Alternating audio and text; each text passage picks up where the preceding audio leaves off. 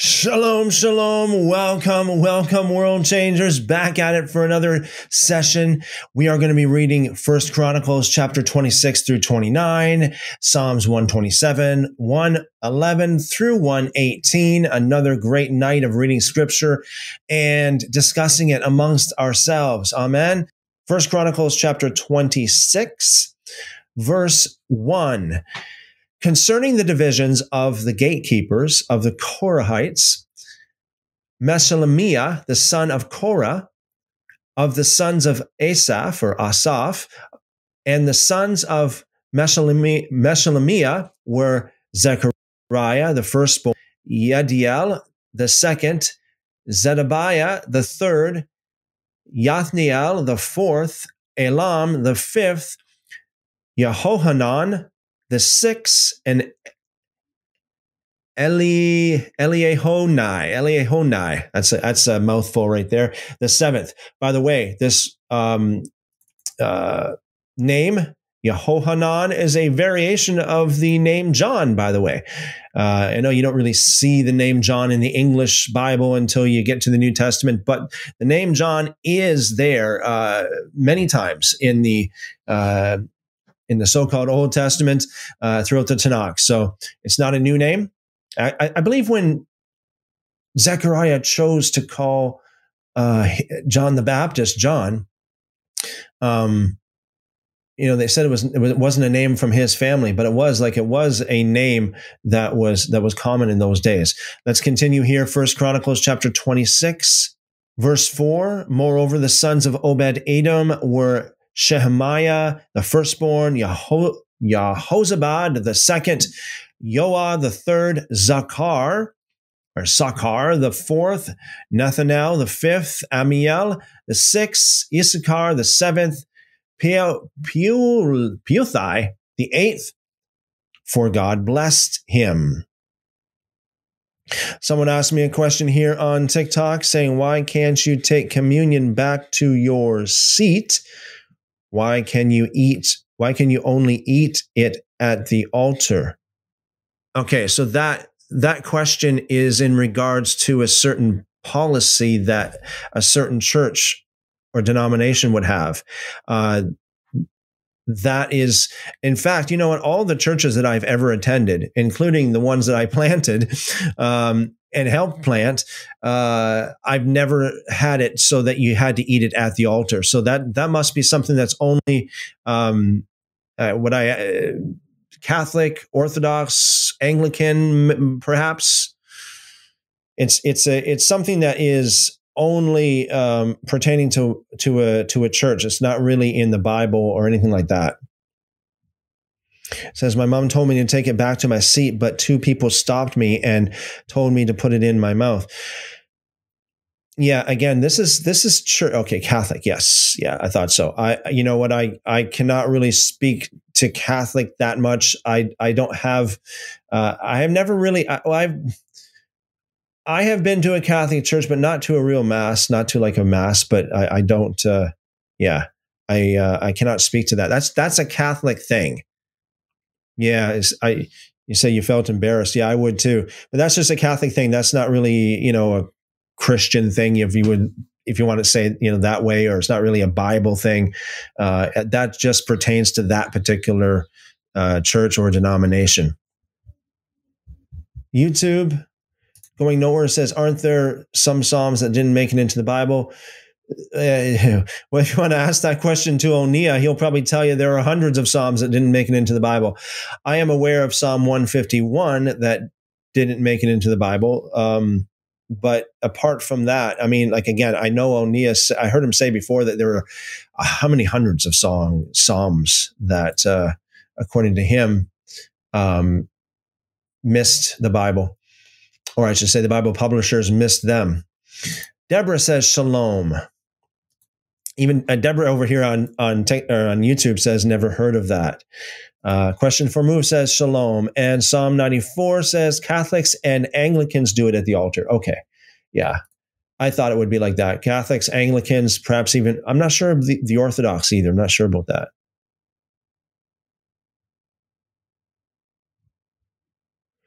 someone on TikTok here. Is it Pound Town, Canada? Welcome, welcome. By the way, says I was able to bring it to. I was able to bring my own wine, just just a small two ounces. I think I, I heard about that again, but I'm not. I'm not familiar with that practice.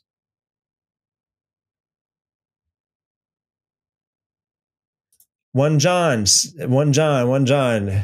Yeah, one John has experience here. Uh, he says it is because the host uh, has been blessed and is holy, and they don't want you dropping it on the floor. Yeah, you wouldn't want to drop Jesus, right? You wouldn't want to drop Jesus.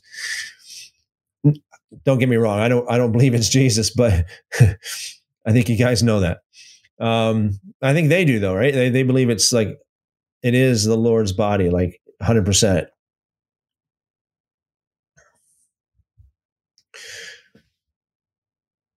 going nowhere. Is it a sin for a man to have long hair? Well, no. Uh, I mean, you read it. You read. Uh, we read this before in in Numbers. We have the uh, the vow of the Nazarite, which is supposed to be the holiest, actually the holiest uh, vow that you can take, or the the uttermost. How how can I say it? It's the ultimate in Torah observance. Okay, and in that particular and I mean, you don't have to take it. You don't have to take the vow. Nobody has to do it. It's it's optional, but it does require that men grow their hair.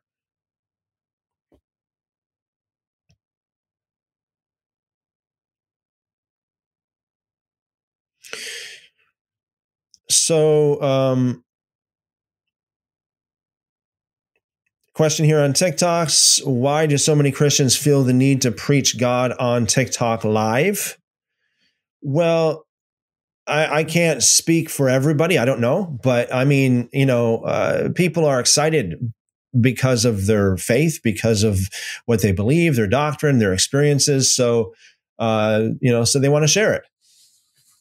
All the power to them, I think. I mean, you know, I mean, a lot of most of these guys I, I don't agree with in what they say, but hey, at least they have passion. At least they have, you know, at least they're they're dedicated to something. At least they're out there uh, doing what they think what they believe is right, and that's that's that's a uh, you know got to give them credit where credit's due, right?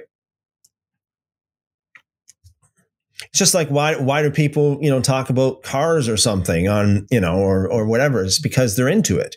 You know, it's something they're interested in. Someone, uh, so the question is, isn't that what church is for, though?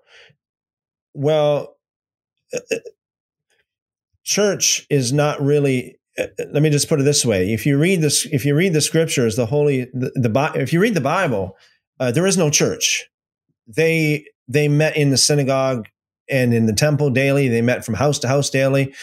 Uh, their life was, you know, uh, their life was uh, their life was their life. It wasn't just something. People who just do it in church, th- those are hypocrites. Okay, I mean, they, they live, they have one uh, particular practice for church and one particular practice for, you know, the world. That's a hypocrite. We don't want to be hypocrites.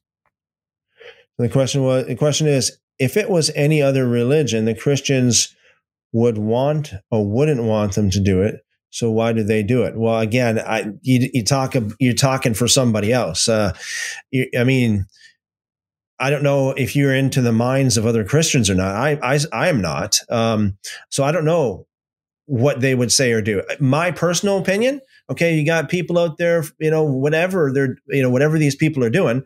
If you got someone who's a Muslim out there and they're preaching, you know, what they believe is right. I mean, I'm not gonna. I mean, that's their that's their thing, right? So, I mean, eh, why would why would you get uh, offended because of it? I mean, if they're if they're passionate about that, you know, if they're passionate about it, then again, you got to give them credit where credit's due. They're out there doing it. I think there are not enough people doing it. I really do. I think that there are so many people out there that are just cowards and uh, you know they're not out there doing they are basically sunday christians they are basically you know hypocrites that just keep it within the four walls of their so-called church again church is not biblical anyway Calamento says churches, most churches are not doing their job. Amen to that. Yes, that's absolutely true. They're not doing their job. That's the reason why we have so much problems in the in in society today. You know, uh, the you know, especially the Western world, it, we're just a mess. We're a mess. Why are we a mess? Because the salt has lost its saltiness. The church is not the, what it should be anymore. You know, all the, they they have degraded. They have corrupt. They're just a corrupt a corrupt organization for the most part. I'm not talking about everybody, but for the most part, it's it's a corrupt organization. People that just have their own little social club and if you're part of their social club, then great, good for you. But if you're not part of their social club, they, you know, they they treat you as second class citizens. Or, you know, if you leave their social club, that's even worse. But it's not really what it should be. It's just like you know, self help. Just you just go there and you hear some sermon that's just some ear tickling self help kind of you know in you know self help message uh, with a little bit of God sprinkled into it. It's like so it's just pathetic. It really is pathetic. Churches should be doing what they're supposed to do. At least the believers should be. Parlamento says people go to church and leave after service unchanged. That's the problem. I mentioned this before. I'll mention it again because I know we have new people listening here. But you know, every once in a while there is a, a ray of light that comes through in revivals and in certain parts of the world at certain times in certain places every once in a while there's a sparkle of light there's a there's a there's a flicker of light and one of those such flickers of light was back in 1995 i believe it was 1996 back in uh, in uh, in florida there was a what they called the brownsville revival back in those days now again don't get me wrong i'm not I'm not saying everything that they preach is, is 100%, but people were changed.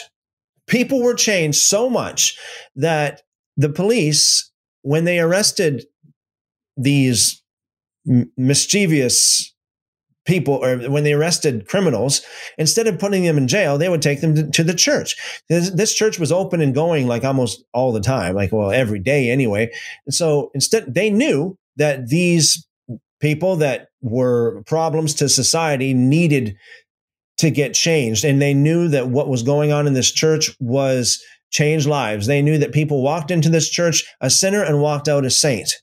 And so they took people to the church because they knew the church did good to people, that they would be changed. Their addictions would be broken. Their sins would be dissolved.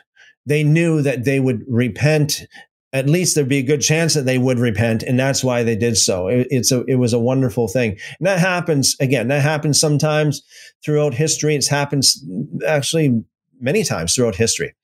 Unfortunately, it didn't last very long, but um, at least there was, uh, you know, like I said, a little flicker of light every once in a while. So someone says on TikTok here, it doesn't make sense to me at all. Religion to me is just nonsense. And then later on, this person says, "Tell me about it." Well, I mean, I'll tell you one thing. Okay, I can. I, will speak like again. I mean, I, I, I said this what three or four times so far in the past five minutes, but I can't speak for other people. I'll speak for myself. Um, the only if it wasn't for if it wasn't for what I've experienced, if it wasn't for what God did in my life, I I wouldn't be here. I'm quite convinced I, would be dead. I'm quite convinced of that. Uh, there are a lot of good things that are that happen. There are a lot of uh, lives that are saved because of you know people who are addicted to uh, substances that could kill them, and they find uh, freedom. Uh, their their marriages are healed. Um, their lives are changed. I mean, I'm one of them. Um, so um, the problem is it's hard to find a good church. Okay. That's the problem. The problem is it's hard to find a good one because uh, I, I totally agree. I mean, um, uh, there are so, the church is saturated with hypocrites, not just the, um, you know, the lay people or not just the people that attend the church, but also the church leaders themselves, full of hypocrites. Jamie Russell says, if God can forgive your sins without the tabernacle and without the sacrifice of Jesus, then his death was not necessary. Is that a statement or is that a question? The problem is, you see, Jamie, this is the thing. This is the problem. One of the things that Paul, because this is all, I mean, this is all from Paul. One of the, it's not from Peter or James or John or even Jesus, not even Jesus. Because Jesus said very clearly, I don't come for the righteous. I mean, there are lots of righteous people. I don't, th- th- I, I'm not here for them. You know, I'm here for sinners to call them to repentance. He made it very, very clear. He had all the chance, he had all the opportunity to say, I'm here for everybody. I'm here just for everybody. But he said the opposite. He said, I'm not here for the righteous, I'm here for the sinners to call them to repentance. And this is the thing Paulians, Paulians are so caught up, they got their nose so out of joint they are so hung up on selling points for Jesus. They believe that they are the, a salesman for Jesus. It's like you got to have a re. I mean, there's got you got to somehow make you know you got to you got to have a selling point. You got to have a sales pitch. You got to sell Jesus somehow. You got to you got to show people their need for Jesus. Every single person on earth. And I'll tell you the truth. This is the truth, Jamie. Jesus doesn't need, he does not need a salesman. Jesus does not need a salesman. He can do quite fine all on his own. He does not need sales pitches. He does not need Paul or modern corrupt Christianity to try to make it to to make to fabricate sales pitches so that people could quote unquote buy Jesus or accept Jesus. He doesn't need that. Talk about my own testimony. I'll tell you a little bit of my own testimony. As a teenager, I was very foolish. I was very wild. I, I, you know, honestly, I did not believe that I would live to see my 20th birthday. I was quite convinced of that. I thought to myself, literally, I thought, you know, if if I live to be 20 years old, that would be a miracle.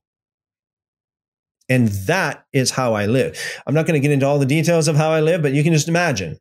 I was hardly ever at home. I was always on the street. I was always in parties. I was always doing things I shouldn't be doing. And I thought if I lived to see my 20th birthday, I probably, I mean, that's a miracle. I don't know if I will. In fact, some of my friends, they they did end up passing away at an early age.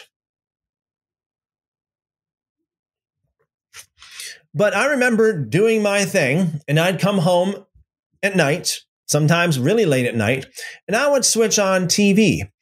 And I mean, out of all the things, I, I mean, I was, you know, more often than not, I was under the influence of something, but I would switch on TV and I would listen. I, I would tune into a Christian television station and I would listen to people that got saved people that were into drugs, people that were alcoholics, people that were ha- living horrible lives or sinful lives, and then they came to Jesus and they got saved. And and I'd be sitting there going, "Wow," you know, just listen to that, going, "Wow, wow, wow, wow." I, I, I was I believed it,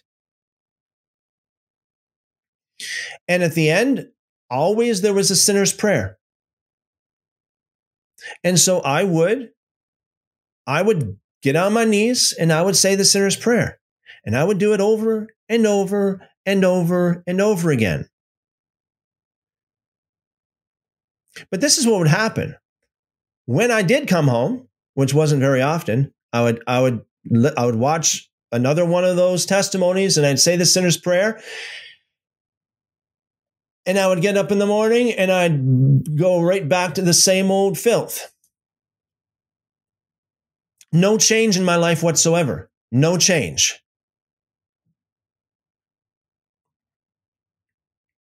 I just watched a show and I was convinced that I need to say the sinner's prayer and accept Jesus as my Lord and Savior and and I did.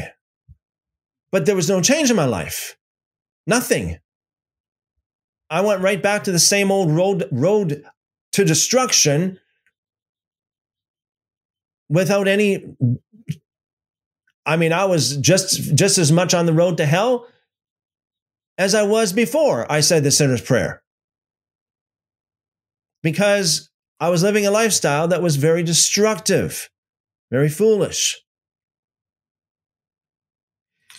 Until finally, God Himself got a hold of me.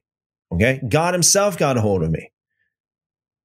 And when God got a hold of me, it was a totally different, it was like a, it was, it was a totally, it was, you can't even compare it to hearing a, a man trying to get you to say the sinner's prayer. When God got a hold of me,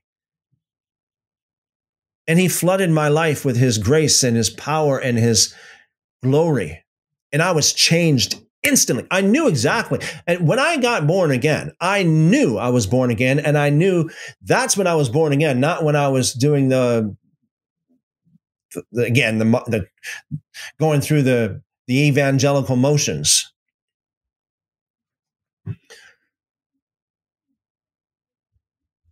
Jesus doesn't need a salesman. He doesn't need you or Paul or anybody else to try to make try to make up because that's what much of it is. Much of it is fabricated lies about why people need Jesus. I'm telling you the truth. I've been there, done that. I've been there, done that. I've been in the evangelical world quite uh, quite heavily and deeply. I mean, I was out on the street preaching the gospel. I was in parks. I was in churches everywhere I could for years, planting churches, pastoring, being like a fill-in um, intern pastor and associate, and all all kinds of things going on. Uh, several different le- uh, church leadership roles. I've all the things that people say to me like in the in the live chat almost all except for some of you guys. When i you know you, you can tell when i'm surprised or when when it, when i'm like wow that's awesome. I never saw that before. Then you then you know there's something i've never heard before. But most of the stuff you guys say especially paulians you, you paulians i i know it very well because i've been there done that for years. Until i read the bible until i started saying hey you know what lord? I want the truth god I don't want what man says, and I want you to give me the ability to discern. I want you to give me the ability to discern the difference between what man teaches and what the scriptures actually say. And I am overjoyed to see lots of you guys on here. Like I know there's there are lots of you guys on here that join me uh, every night. There there are guys that are that are uh, that watch the replays that leave comments after the guys on TikTok and so on and so forth. I'm overjoyed to meet you guys. I'm overjoyed to fellowship with you guys because you guys have been this. Maybe you haven't walked the same footsteps as I have, but similar. It's like you've been to church, and then you read the you read the Bible, and then when you read the Bible, it's like, hey, I see something that I need to make a choice here. I need to either go by what the scriptures say or by what the church, by what the modern evangelical corrupt church narrative tells me. So that's that's a little bit of my testimony, tiny bit of it. So someone asked me the question, what does what what makes the Christian God the only true the only true one? Well, first of all, what do you mean by Christian God and who told you that? What do you mean what do you mean by Christian God? Because quite honestly, I don't that word Christian, I'm not really into it because a lot of it's so overused and so abused and so misunderstood. I don't know what you mean by Christian God. You need to give me a little bit more information there. Excuse me. Someone says what you're doing right now is pretty much testimony marketing for God. That's not why I'm doing it. Apparently you missed the bus. Apparently you un, you missed the to- the reason why I'm telling my testimony is to eh, share with why I believe what I believe. I'm not trying to make a selling point. I'm just saying this is this is why I believe what I believe. Take it or leave it. I mean, it's not it's not like I'm fabricating a selling point. That's it's it's a totally different thing when I'm sharing with another brother why I believe what I believe and where I come from. Are you trying to tell me that I can't do that? I can't share with my brother why I believe what I what I believe and where I come from? It's totally different than fabricating selling points. Someone else says so X kiss kiss X says is the law done away with? Is the law done away with? Absolutely not. Absolutely not. Parabellum says, Hey, brother. Hey, how's it going? Long time no see. Okay, X Kiss Kiss X says, I am Torah observant. I just found this account. Well, welcome. Welcome, welcome. I see we got something going on over here on YouTube.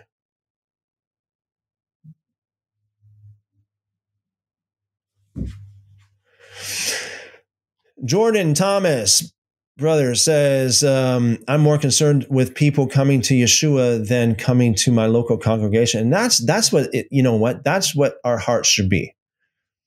Uh, even churches that talk repentance, holiness, like John MacArthur, uh, that are bold can be wrong uh, by diminishing Torah. Yeah. Yeah. Tammy says, Shalom all. I am from Naples, Florida, and went to that big revival. Oh, you went to that big revival. Awesome. Awesome. Were you there from the beginning or, or uh, like did you what what year did you attend? I I have not been there honestly, but I I mean I I got so many videos in my in my uh, you know I got so many videos and books and so on and so forth that I have in my library from it. I feel like I have been there because of because of that.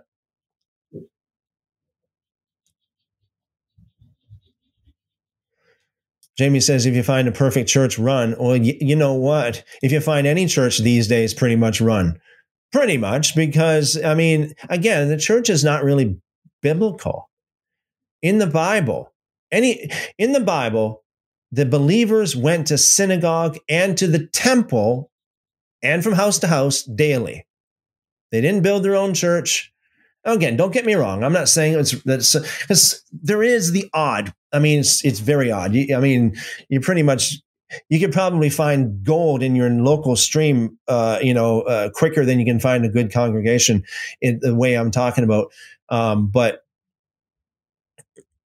you know, uh, believers today, if they were to go back in time to the first century Christian church, I don't think they'd be they would receive. I don't I think that they would reject Peter, James, John, and all the elders of the church. I think that they would reject, they'd probably even reject Paul. They probably would. Uh, because I mean, these guys, they went to the temple. What do you think people do in the temple? They don't hang out. It's not like Starbucks. What do you think they do in the temple? They don't, they don't, you know, pull out their guitar and start worshiping. The temple's for one thing, and the synagogue's for another thing. So Jamie says that you fought with addiction for years, no miracles. Sorry to hear that. Jamie says, I know that same experience you describe. Okay. And again, let me let me be very clear. I'm not talking about an experience that is something that that I'm talking about instant and complete and total transformation.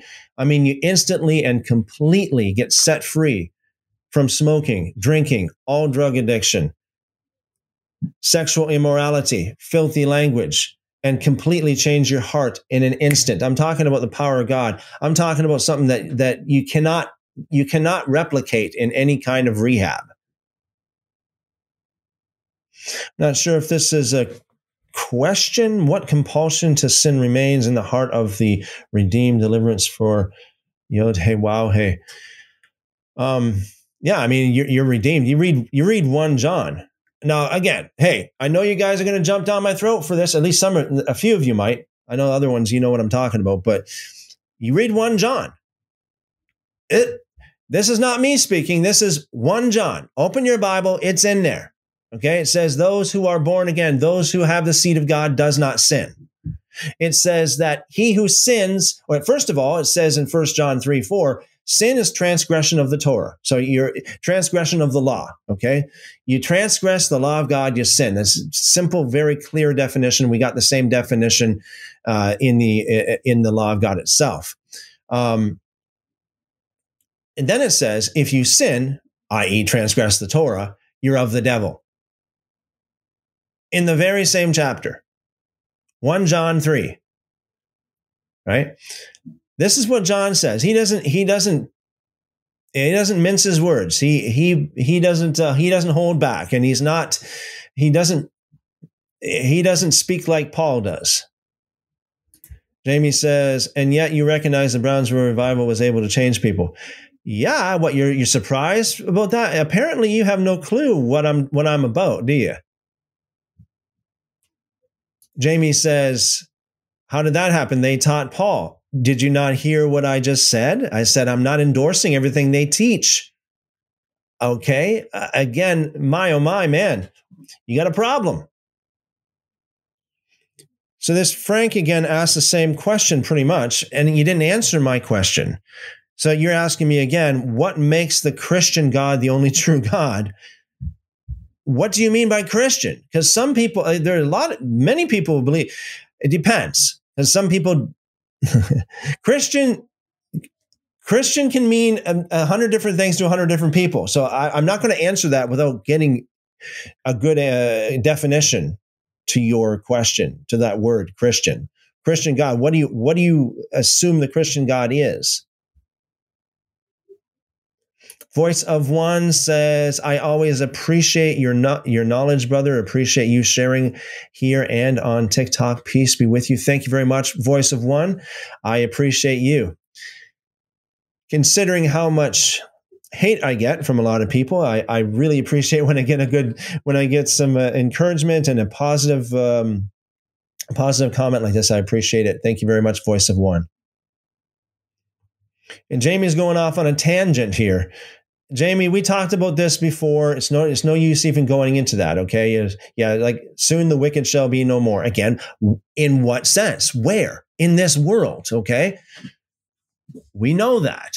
Okay, like for example, you might say there's a certain leader of a certain party of a certain, uh, you know, in, in, Germany back, you know, uh, a few uh, back in the middle 20th century. Okay, he's gone but does that mean he's no more? But does that mean that he's not in hell? No. Again, man, get your open your brains a little bit. Open your brains up a little bit.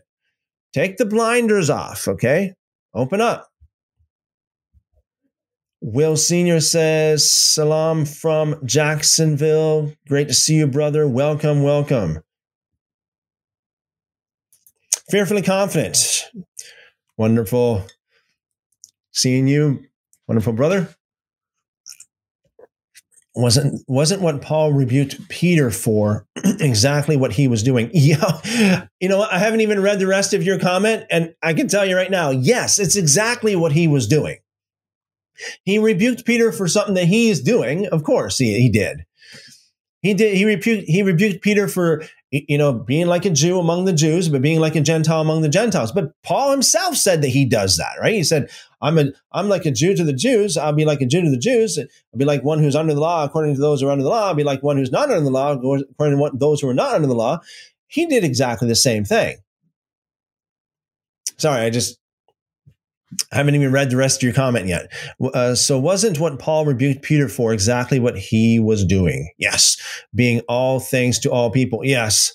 And how can Paul say, uh, how can Paul saying law keepers should be castrated, uh, be Holy Spirit inspired? What can I say? I mean, Samuel, I know I get questions like this. I know you guys, you know what, like, so what do I think about Kenneth Copeland and his ministry? So I, I'm not comfortable with attacking, like, it's,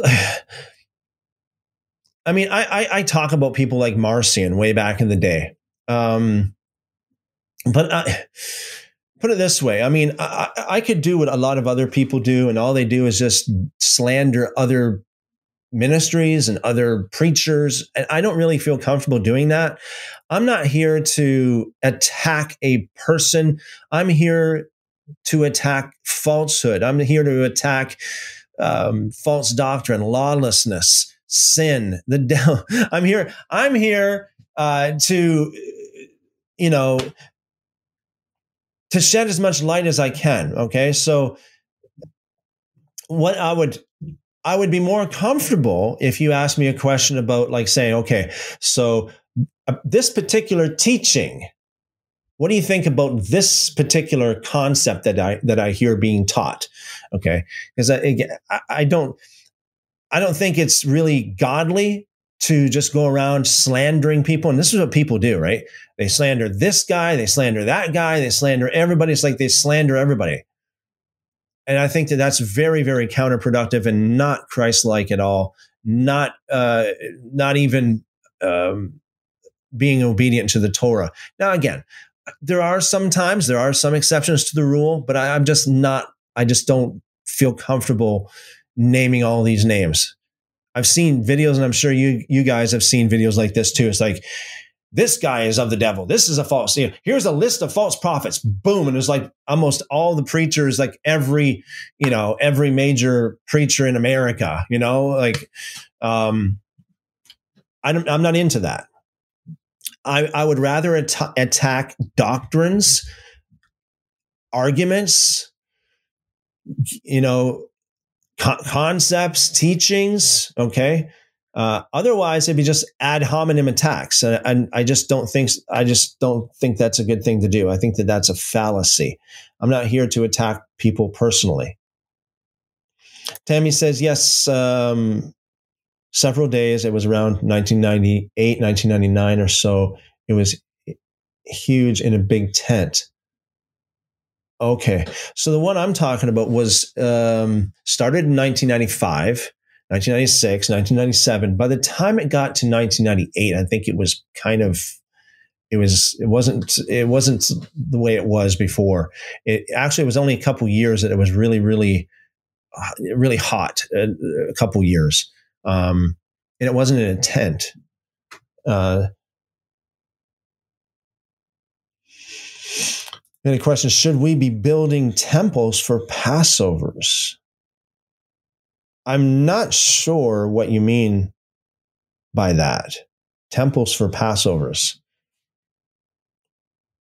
So we, I have K Atabaki on TikTok asks, "Do I? Do you have a Bible with you?" Everybody knows I do. I, I always I always hold it up. You know, almost every video I hold it up. I actually got more than one Bible. I got Bibles everywhere I look here. It seems like Jamie wants to answer for you over there, Frank. Jamie says Christian God equals the God who sent the Christ. The reason why, again, Jamie, I, I, it seems like you don't quite understand why I'm asking this question because I know guys, I know people who go to Jehovah's Witnesses. They call themselves Christians, okay? Uh, I know people who are Catholics that call themselves Christians or Orthodox that call themselves Christians. People who don't go to church at all go, call themselves Christians. Um, all manner of different kinds of churches, all manner of different kinds of beliefs, all manner of different kinds of practices. All these people call themselves Christians. So I want to be clear who, what are we talking about here? What kind of God are we talking about here? So that's that's why I'm asking this question. Question for move Do I have a Torah scroll? Yes, right on the other side of the room here, actually. So Jamie says, because Paul is speaking of those who trust in the ceremonial law in, in which Christ is the substance, context is king. I I know that I've I've been there. Um, what you need to understand, Jamie, is that I have I've I've been through every single word of Paul's letters on on YouTube. Uh, it's still up, every single word. I, I have went I've read through it all, um, and I've done I've done my best to to say what you say. There are things that he says that seems to i'm being very nice when i say this seems to um, make it very clear he's talking about more than just that. But i understand. I mean if you people can they can look at it all different ways. There's you know well what paul is talking about is the law of god versus no he's talking about the law of sin and not the law of god. And other people say well no he's talking about the the talmud and not the law of god. Well other people say well when paul says when he talks about the law he's talking about well he's talking about the halakot and not not the law of god. But he's talking about just the ceremonial law and not the moral law. But i mean it's it's it's crazy, especially ceremonial law. The whole idea of ceremonial law versus moral law. Uh, that's not even that's not even scriptural or is i mean people who spend their lives studying the tanakh um, especially in the jewish realm if there's anybody that should know it'd be the people who are you know who really spend a lot of time studying this stuff and i have heard them you know i've heard them firsthand say you know that they are absolutely like like bewildered at Christians who try to try to divide the, the Torah. Like, well, we got the ceremonial law over here, we got the moral law over here. It's no such thing. The law is the law. It's one. You can't divide it up. It's one. Voice of One says, I like when you taught about the language of hell. Hallelujah. Amen. I believe you mean that what I, I always talk about. Uh, I've said this before. Like, don't don't expect to go to heaven with the language of hell on your lips. Jamie says, "Don't believe me because I tell you the truth." Well, you need to understand that some people don't. You need to understand. I hope you understand that what you think is truth, other someone else might not think it's truth. Okay, and um, we need to be open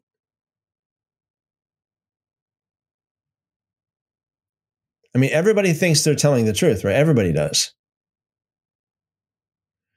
Oh, yeah, yeah. Jamie says if uh, if God didn't want Paul in His Word, he wouldn't be there. What, what,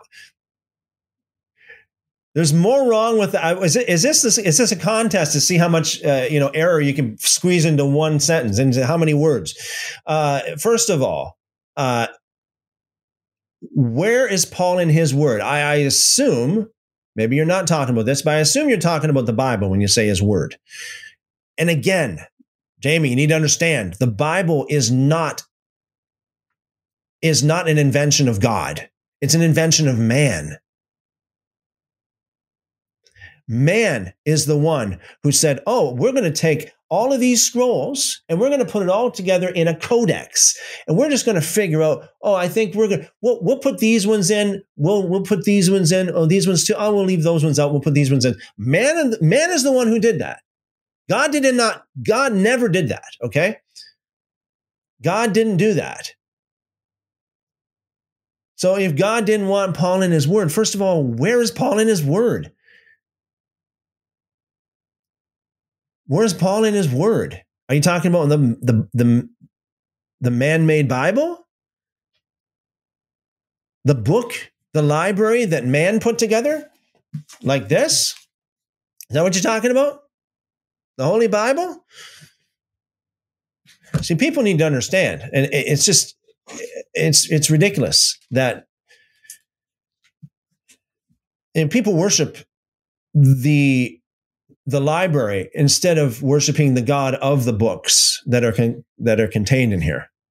They worship the actual uh, Bible canon as opposed to the the God of the scriptures.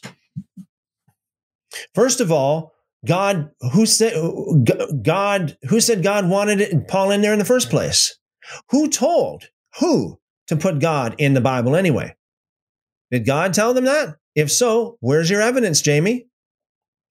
Where's your evidence? Otherwise, you're just you're just putting your faith. You're just throwing your. You might as well throw a penny in the wishing well. You're just putting your faith into some abstract, um, unknown, unknown thing. I mean, you're just you're just throwing your faith in into the dark. That's what you're doing because you don't you don't know what you're talking about. Okay, the Bible is is a man is a, is an invention of man. God never said, "Here, I'll give you a list of 66 books. Put it together in one book and call it the Holy Bible." Never. In fact, I believe according to the culture of the Bible, okay?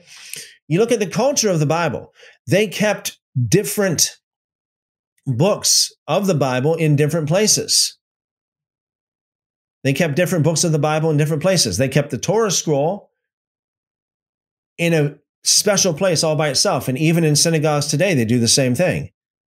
They, you know, they kept their book, the scroll of Isaiah in a different place. That's why in Luke chapter four, we have Jesus, when he was handed the book of Isaiah, it wasn't a Bible, it was the scroll of Isaiah.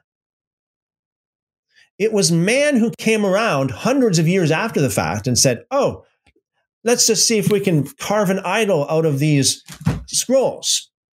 Let's try to figure out what scrolls we want to put into our codex and we will call it the Holy Bible. That's a man that's a man-made thing. If you don't believe me, okay, I, I challenge you to tell, show me, show me evidence of any prophet, priest, or king that claimed that God gave them a list of, of the books to put in the Bible. Again, Jamie, you don't understand. I've been there. I done. I've, I've been there, done that, bought the T-shirt, everything. Okay, I know what you're talking about.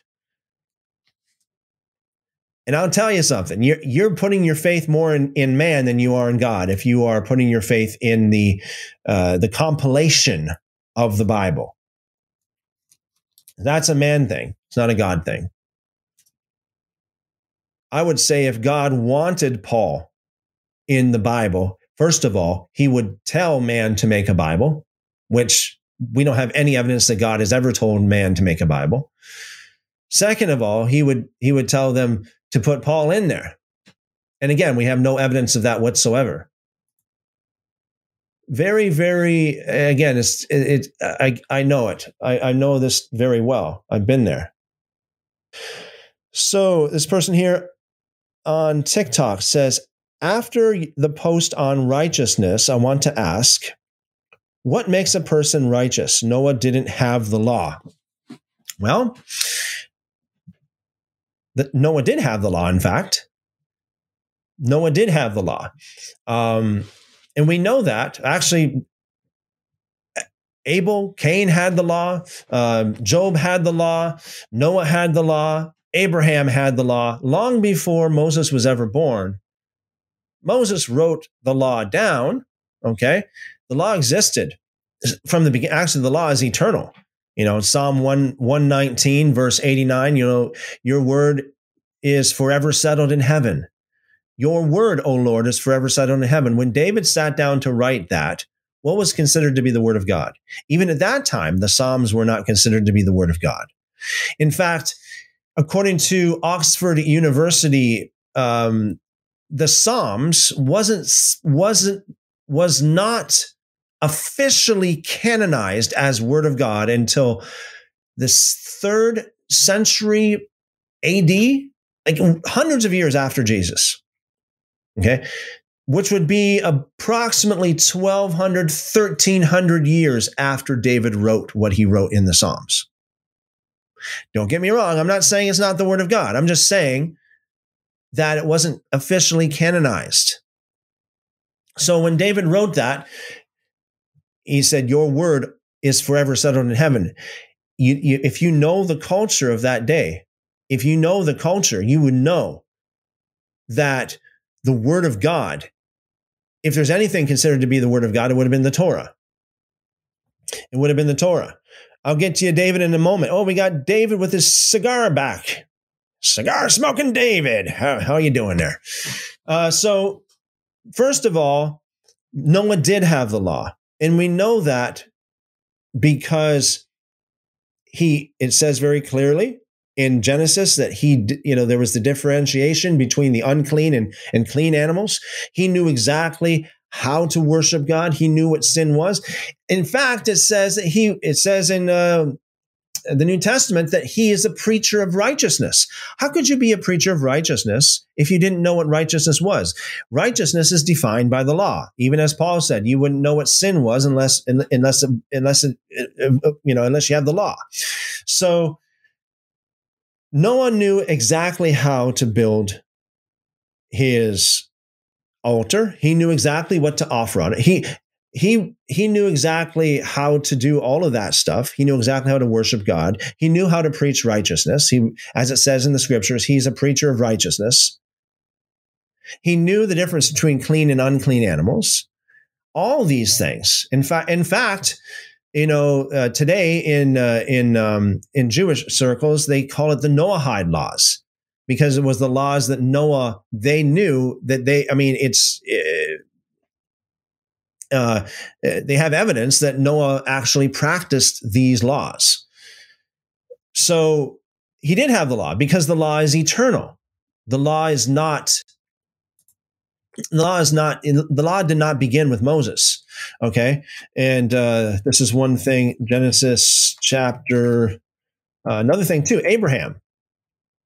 For those of you who are on YouTube, Abraham had the law. Genesis chapter 26, verse 5, God said, Because Abraham obeyed my voice and kept my charge, my commandments, my statutes, and my laws. Abraham had the Torah. Noah had the, to- the Torah, right? So, what makes a per- a person righteous is by aligning yourself with that Torah. Deuteronomy chapter 6, verse 25 makes it very, very clear.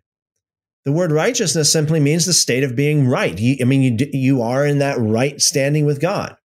You are in the right standing with God. How, how can you be in the right standing uh, with God if there's no way of knowing what's right or wrong? And the only way to know what's right or wrong is by the law, right? Job had the law. How do we know that? Because of how he worshiped. Again, how did they know anything about what sin was? Apparently, uh, obviously, Job knew what sin was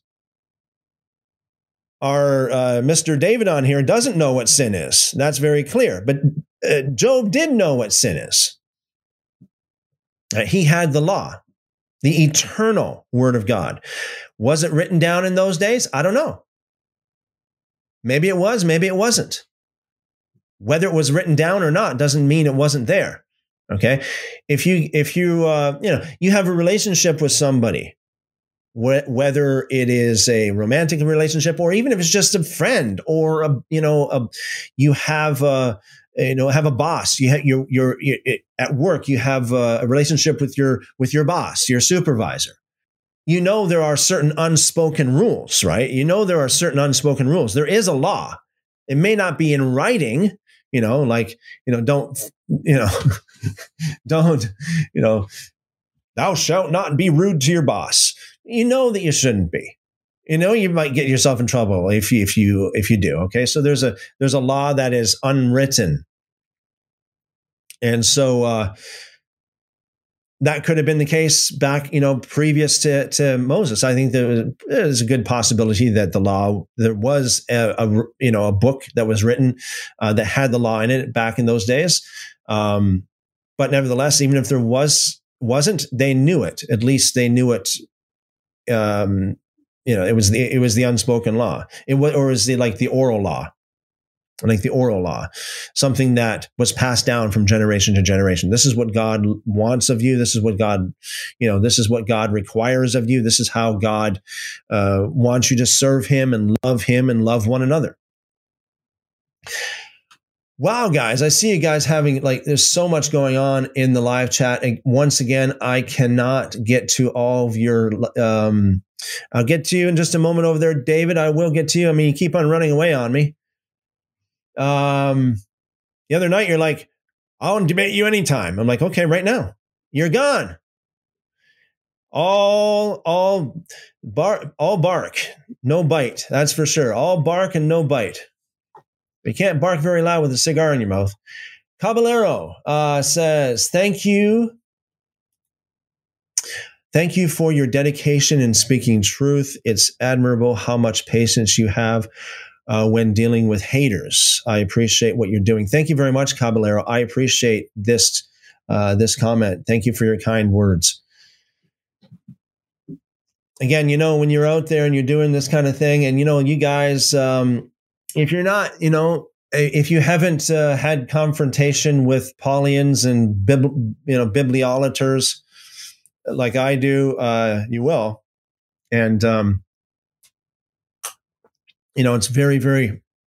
I really appreciate. Um, I really appreciate the kind uh, comments for sure. You're gonna get, you know, you get what uh, we. Yeshua was hated, right? He was hated a lot. He said in John chapter 7, verse 7, that the world hates him. The world hates him. I like to say that. The world hates him. Not just a little group of Pharisees over there. He said, The world hates me because I testify that its deeds are evil. And there are a lot of people today that think they're right with God, but they're not because their deeds are evil. And they think they're right with God because they think that they're, I mean, they're lawless. They have no law, absolutely lawless. And you know what Yeshua said is going to happen to these people? Not good. Not good whatsoever. Thank you very much, Caballero. I really appreciate you. God bless you. Fearfully confident. Love this one. Moses greater than Paul? Absolutely, for sure. You know what? Like, you go back after spending so much time studying the cultural context of the scriptures and the culture of the people of Jerusalem and you know in the first century even to this day the Jewish culture after studying it so much I am convinced that if if we got in a time machine and went back to Paul and told him about this and told him that guess what Paul you know the letter that you wrote to Timothy you know that little personal letter that you wrote to Timothy? Guess what? Someone someone someone broke into the mailbox and got your letter and it's all over the world in billions of copies right now. First of all, he'd be he'd be really really shocked. I'm pretty sure he'd be very shocked because he didn't write it to the world. He wrote it to one guy, Timothy. And then to say, "Oh, by the way, Paul, guess what? That letter plus, you know, all the other letters that you wrote is in a book, a codex that's called the Holy Bible, the Holy Book, and it's it's in the same it's between the same covers as the Torah. I am I am convinced that Paul would pretty much have a heart attack. I'm convinced he would be appalled. Pun intended? Appalled at it. I'm pretty sure he would be. Because even today, I mean, it, the idea of how when you when you understand how the Jewish people view the Torah, how much respect and honor they, they give to the Torah because it's the publicly confirmed, publicly canonized word of God that came with great power and great glory on Mount Sinai. You understand of how how much i mean they honor it so much that every time someone picks up a torah scroll they would have a party literally they would have a party. They would dance they would sing they would celebrate. Why? Because you know what? By the way i mean those of you who believe you're christians i say those of you who believe you're christians because a lot of people they believe they believe they are but they're not. You read it in the psalms. You read Psalm 19, you read Psalm 119, you read throughout many of the other Psalms how much it says that we should be rejoicing in the law, rejoicing in the Torah, how good and pleasant it is, how wonderful it is, how it's more precious than the finest gold, how it's sweeter than honey. by it men live. This is what this is what the word of god says how it how we should rejoice in it. Oh how i love your law david said king david that is. Oh how i love your law. It is my meditation day and night. It is my song. It is my joy. Now you understand why when you get these paulians these lawless paulians coming around and they say well the law is a burden You understand why it's just so offensive to people who actually know the law. people who actually know the word of God, it's so offensive, especially like again, especially the Jewish people, because they don't, you know, because they're not polluted, they're not Paul looted. Okay, they're not Paul looted.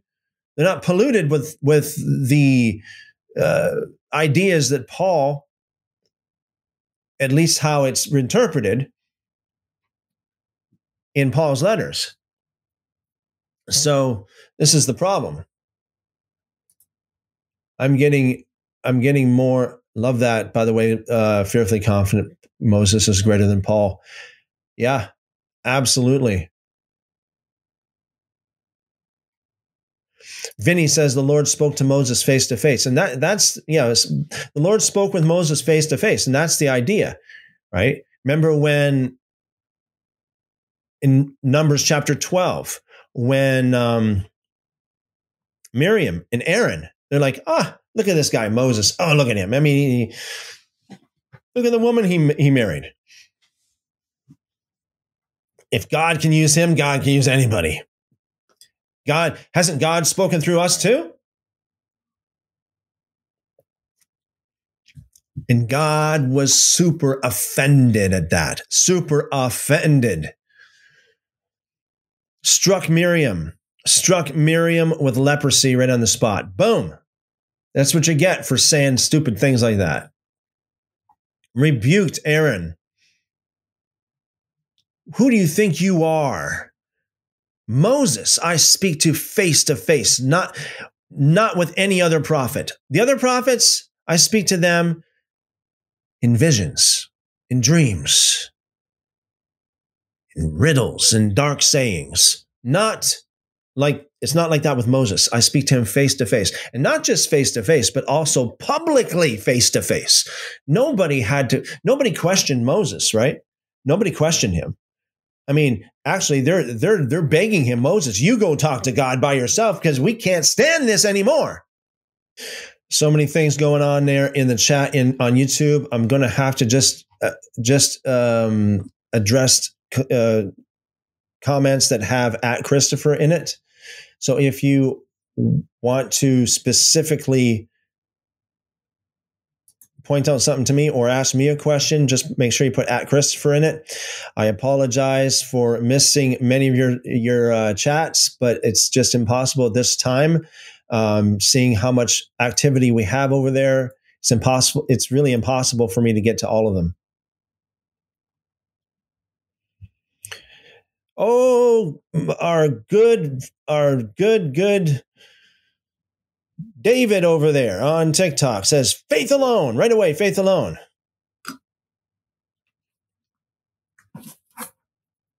Bible, David? Bible. Okay? B I B L E, Bible. Okay? If you if you got a Bible, you open it up. Okay? It's James chapter 2. The only place that says faith alone, okay, in the in the Bible. James chapter 2, verse 24. I'll read it word for word right here. It says, You see, you see that a person is justified by what he does and not. You see that word? I don't know if you know what that word means. N O T, it means nada, like like it doesn't like this not negative. No. Not by faith alone. David says, Are you saying cigars are unclean? Is that a revelation? Go ask your doctor. Go get a biopsy of your lungs and see if it is or not. Is that a revelation? Nobody with the Holy Spirit would do that to themselves like that. Nobody. So someone asked me, so would you say this law was handed down from Adam? Why so few knew it? Well, first of all, how do you know so few knew it? Okay, and, and am I saying that this law was handed down from Adam? That's not what I'm saying. Obviously, he had he knew he knew he had some law. We know that uh, Abel. We have evidence that Abel, Cain, and Abel had, knew uh, the the Torah at least well enough to know how to what to do to serve God. Okay, so I only read one, actually, not even one chapter yet of what I'm supposed to read tonight. I'm going to read the rest of what I'm supposed to read tonight uh, let me just see what we got over there on YouTube for. BB says, Shalom to you and everyone here. Always looking forward to your teachings. Thank you. Thank you very much, BB. I appreciate it. Jamie says, I just can't get past the idea that Paul was allowed to deceive so many over history. Well, uh, let's forget about Paul for a minute. I mean, uh, apparently, you don't think that God would allow someone to deceive so many people. It seems to me like you don't believe that God would allow someone to deceive so many people. Jamie, I'll use that same logic and I'm going to ask you a question. I'll use that same logic and I'll ask you a question. Revelation chapter 12, verse 9. And the great dragon was cast out, that old serpent called the devil and Satan, which deceives the whole world. Jamie, let me ask you a question. Why would God allow Satan to deceive the whole world?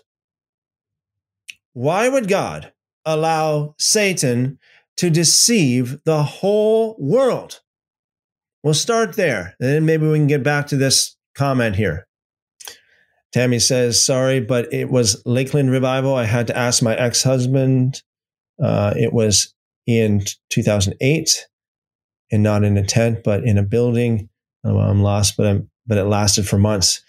Yeah, you know there are there are many different revivals that spring up uh, throughout throughout history, and as long as people get changed, as long as they, they come to repentance, they walk in, you know, they walk in like how we were saying before. They walk in with sin. They walk in a sinner and they walk out a saint. Um, and not just by quote unquote faith either, but by in truth, right? In practice. Uh, as long as that happens, I mean, it's good. It's good.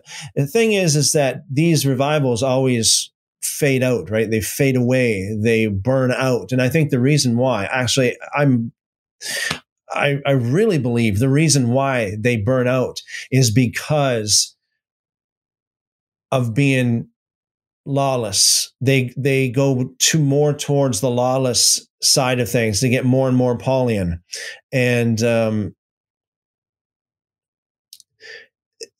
they they they reject the law, and so God rejects them. Cat Cool says, Shalom. Shalom, Cat Cool. Good to see you. Deborah says, Yes, the book becomes an idol to some and is worshiped in place of God. Yes. Let's see what we got here. Question for move. I'm just going to get to maybe one. This maybe this is the last one before we read the scriptures. If we have more time after we read it, we'll get into more questions. But uh, let me just let me just go here. Acts chapter 15 or 9, excuse me, verse 15.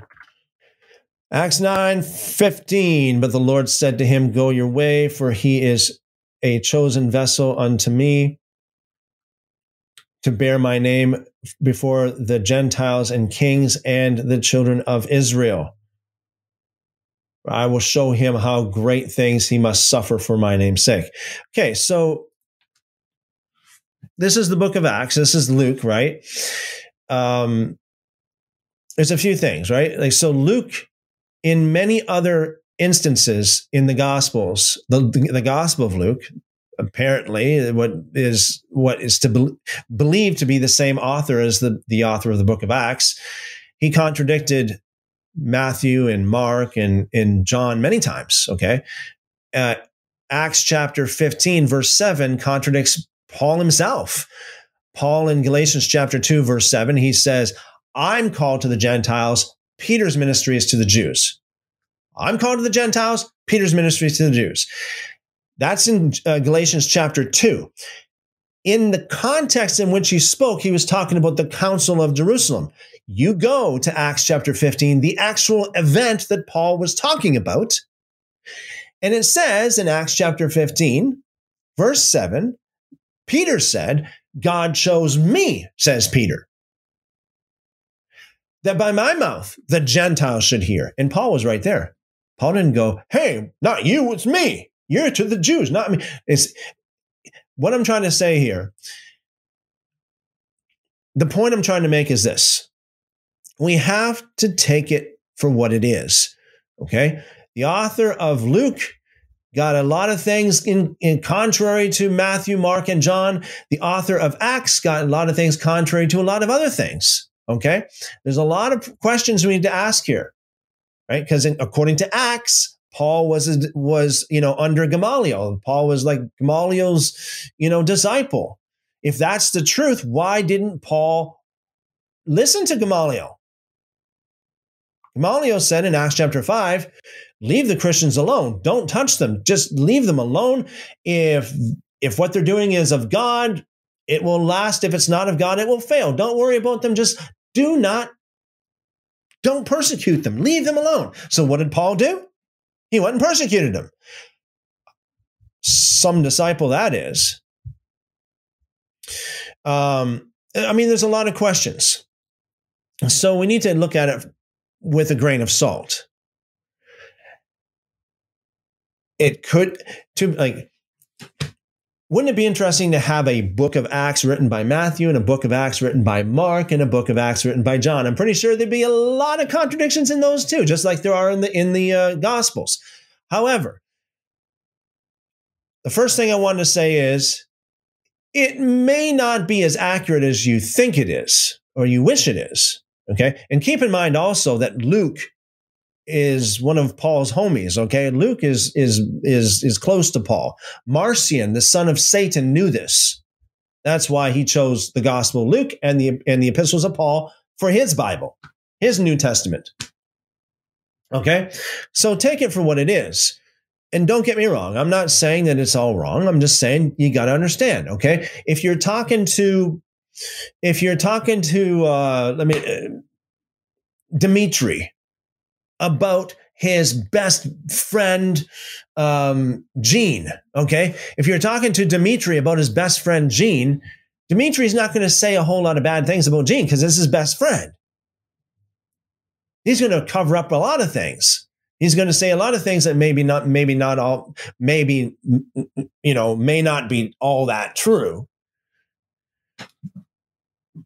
Luke, his buddy is Paul, okay? So take it with a grain of salt. As my grandmother used to always say, take it with, you know, uh, consider the source. As my grandma, my grandmother's, my grandmother would always say, consider the source when it comes to, when it comes about, you know, when it comes to anything. I'm pretty sure she would say that uh, in regards to some of these um, people on in the live chat as well.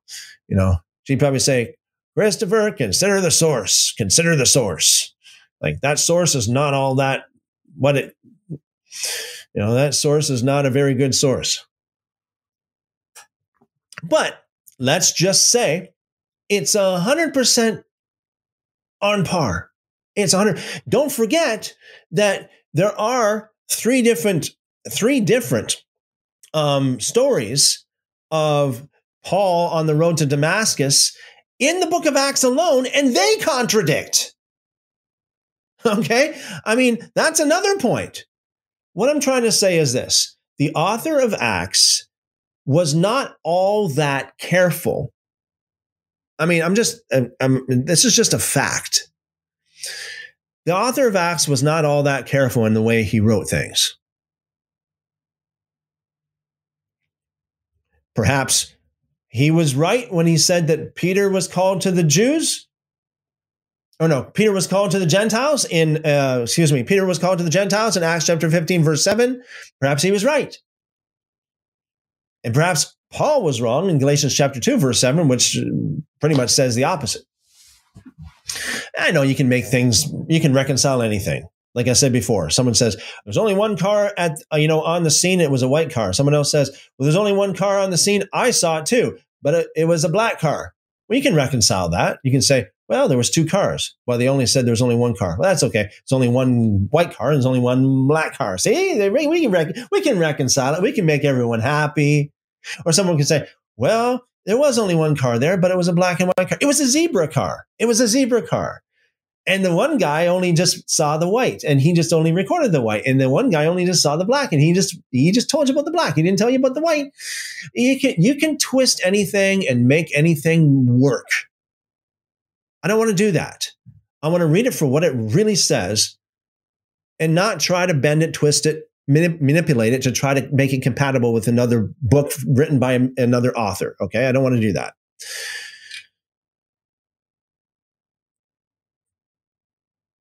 having said all that, let's look at what it says. And we'll, eh, eh, you know, just for the sake of talking about it, let's assume that it's 100% accurate. But the Lord said to him, Go your way, for he is a chosen vessel unto me, and to bear my name before the Gentiles, the kings, and the children of Israel. I know a lot. In fact, I'm trying to think, I don't want to exaggerate. Um,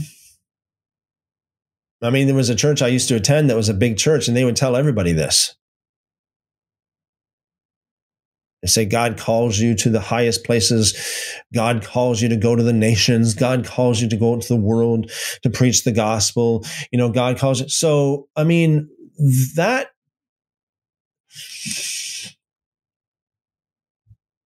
is that evidence that God picks everybody? You might say yes. And I, there are millions. I would venture to say there are millions, especially of the evangelical crowd, the evangelical Christians who believe that God called them to bear his name to the world. Is that evidence that Christ picked everybody? You answer me. Um, so, I mean, best case scenario, assuming everything is 100%, everything's 100% here, and Luke got it all right here. Like, again, there's, we have lots of evidence that he missed a lot of things, but let's just say this is all right. Okay. So Christ picked Paul. Uh, right. Like there are many, many, many, many that are called, millions, perhaps even billions that are called. Christ called lots of people man, like I've had people say to me, "Well, but but Christ picked Paul because Christ uh, Paul had the vision of uh, of Christ on the road to Damascus." I'm like, "Well, again, okay, um,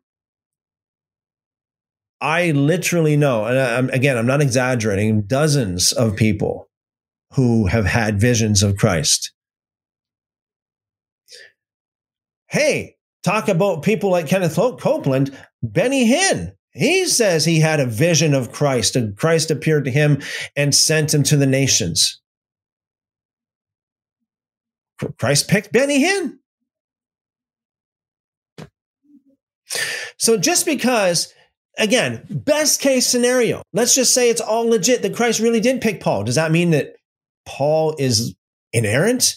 that he, he is a perfect God, that he doesn't, he never makes mistakes, that he never wrote anything that's out of hand, that he never made an error. Never did. Because Christ picked him. Just like Christ picked Benny Hinn. It's like Christ picked Kenneth Copeland. My point is this even if Christ picks somebody that doesn't mean that they fulfill the calling perfectly. That doesn't mean that everything they teach is right. That doesn't mean that everything they write is correct. That doesn't mean that everything they teach is on par with the truth either. Uh, doesn't mean that everything they do is righteous and holy and, and, and good and just. So that's that's my my take on that. Um, I always say this like, at best, Paul was another brother. You know, I'm I'm the way I'm talking right now, I'm talking in the exact same way I would talk if I were if if if, if I met him in person. I would say best case scenario, Paul is he's another brother. I mean, he he was in a very peculiar position in the in the in the way that he was able to talk to some of the original d- disciples. He he lived during the first century. He never really saw Jesus in the flesh, as far as we know. He never did. He saw a vision. At best, if that's accurate, at best, he saw a vision like millions of other other people did. So again, that doesn't really prove that he is 100%. Doesn't prove that he obeyed the calling 100%. Doesn't believe it doesn't prove that he knows 100% truth. It doesn't prove anything really other than Christ picked him. Christ picked Judas too, right? I I'm like again, I'm sorry I haven't read I did not read a lot of the the comments here, although I just kind of scrolled down to the last one I got here is uh, one John says to Jamie in one of Paul's writings he tells someone to go get his coat. Is that the word of God? Yeah, of course. I mean this is the last one I'm going to talk about before we get into the scriptures. Um, so the question is, what is the word of God? And again, I, you know, in the mid 90s, you know, after I got saved in the mid 90s, I fell into the same thing that Jamie's in right now. I fell into the same thing. It's like, this is the word of God. 100%. Every word of this is God's word for you today. It's applicable and it is it is valuable, pl- applicable to you today. Every single word of this is God's word for you today. I was in it as much as anybody could ever get into it. And then I started reading it. Then I started reading it. Like,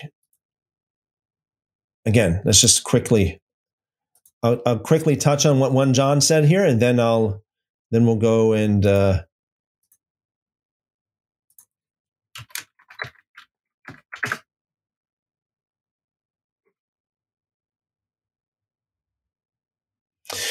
and Paul talks like this a, a, lot, okay? In his, obviously, this is Paul.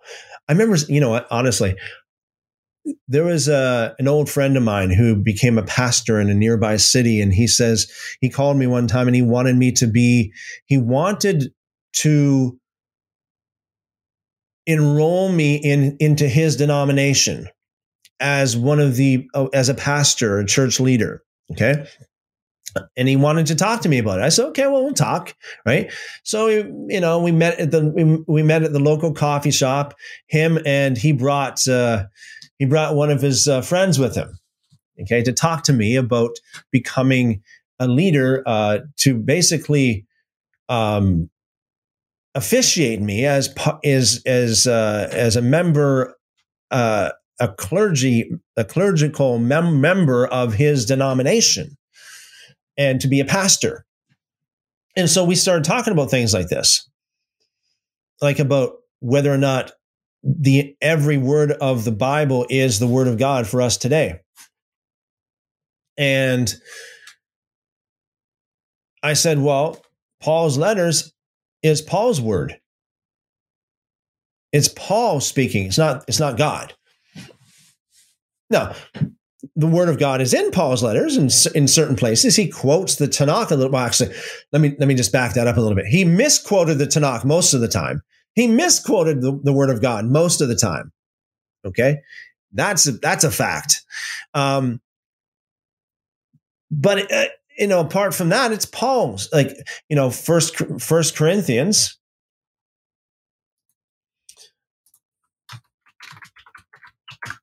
Right here. First Corinthians chapter 7 verse 12. This is Paul speaking now. To the rest speak I, not the Lord.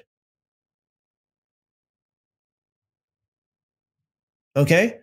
Basically he said this is what I say, not the Lord. Actually, if you look it up in the uh let me see. We'll go to uh, to the rest, I say, I, not the Lord. So the Bible is very, very clear. Not everything in it is the Word of God. Now, let me be very clear what I mean by the Word of God.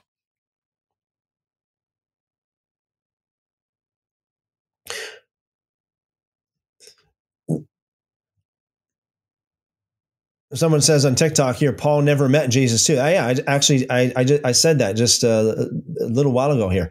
He never met Jesus in the flesh. That is, I mean, at, at, best, you know, best case scenario, he had a vision. Well, like millions of other people, he had a vision. Yeah, he had a vision. So, yeah. Uh, but he says right here very clearly, to the rest, I say this, I, not the Lord.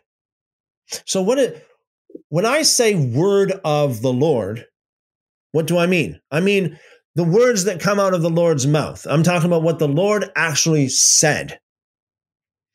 If you got John and you got Mary, John says, "Hi Mary, how you doing?" Mary says, "Fine. How are you doing?" What's the word of John? What's the word of Mary? The word of John is what John actually spoke. Hi Mary, how you doing? That's the word of John. The word of Mary is I'm fine, thanks. How are you? That's the word of Mary. Mary didn't say, "Hi Mary, how you doing?" That's not the word of Mary. That's the word of John. What John says is the word of John. What Mary says is the word of Mary. Simple, simple, extremely simple. A child can understand this. What God says is the word of God. What the Lord says is the word of the Lord.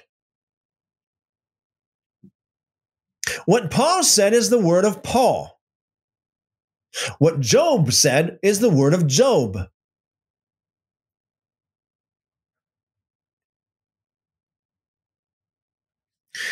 Paul said eh, very clearly, actually, let me just say, this is what I said.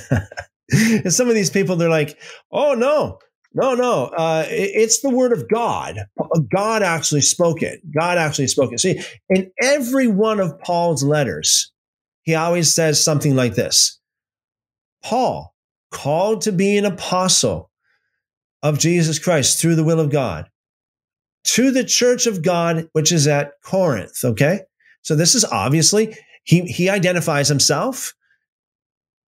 He, you know, he greets the church, the believers, the saints in Corinth. And that's the word of Paul. God didn't, God did not, if this is the word of God, then God's name is Paul. If God spoke this, hey, you know, if God said,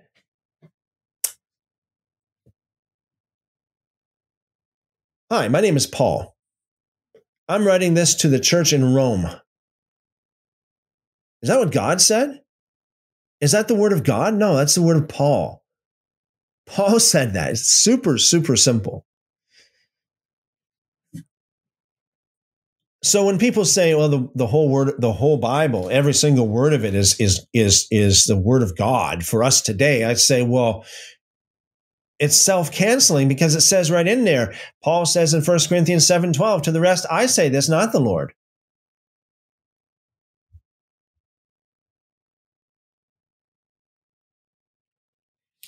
He made it very clear. In fact, these Bible believers, quote unquote Bible believers, I believe the Bible more than they do. I believe what it says. This is not the word of the Lord. It says right here, I say this, says Paul, not the Lord. So, any person who calls himself a Bible believer and says every single word of God, every single word of it is God speaking to us today, I'll say, I believe it more than you do. It's not the word of God because it says it's not. Not only that, but if it's if this is God speaking to you today, okay? If this is God speaking to you today, then this is what God says to you. God said in first in 2 Timothy chapter 4 verse 6, I am already being poured out as a drink offering and the time of my departure is at hand. What? God's going to die? God's going to die? I have fought the, the, the good fight. I have finished the race. I've kept the faith. What, is this what God said? Is this the word of God?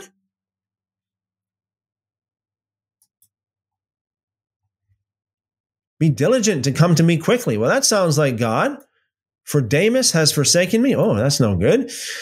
Having loved the present world and has departed for Thessalonica, Crescens for Galatia, Titus for Dalmatia. Only Luke is with me. Oh, God says only Luke is with him. Wow. That's amazing. Only Luke is with God. That's it. Forget about the hundred. Forget about the hundred and forty-four thousand, man. I mean, it was only Luke with God right now, according to the Word of God, right? Get Mark and bring bring him bring him with you, for he is useful to me for ministry. Oh, so if this is the Word of God for you today, then you have a you have a job to do. You better go get Mark. You better go find Mark. It's your job. Now, again, I'm not sure exactly what Jamie said to 1 John, but I assume it's something to the effect that everything that Paul wrote is, is God's God's word. Well, then, Jamie, Jamie, good luck to you, man. Go find Mark. Good luck. And, and Tychicus, too. Find Tychicus. Okay?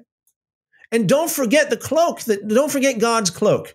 God, because God said to you in 2 Timothy chapter 4 verse 13, bring the cloak that I left with Carpus at Troas when you come, and the books, especially, especially the parchments. Hmm. Don't forget those books, the parchments at Carpus's house. Better go find it, Jamie. Better go find it. All right, let's let's um, let's continue here. Thank you very much, Jules.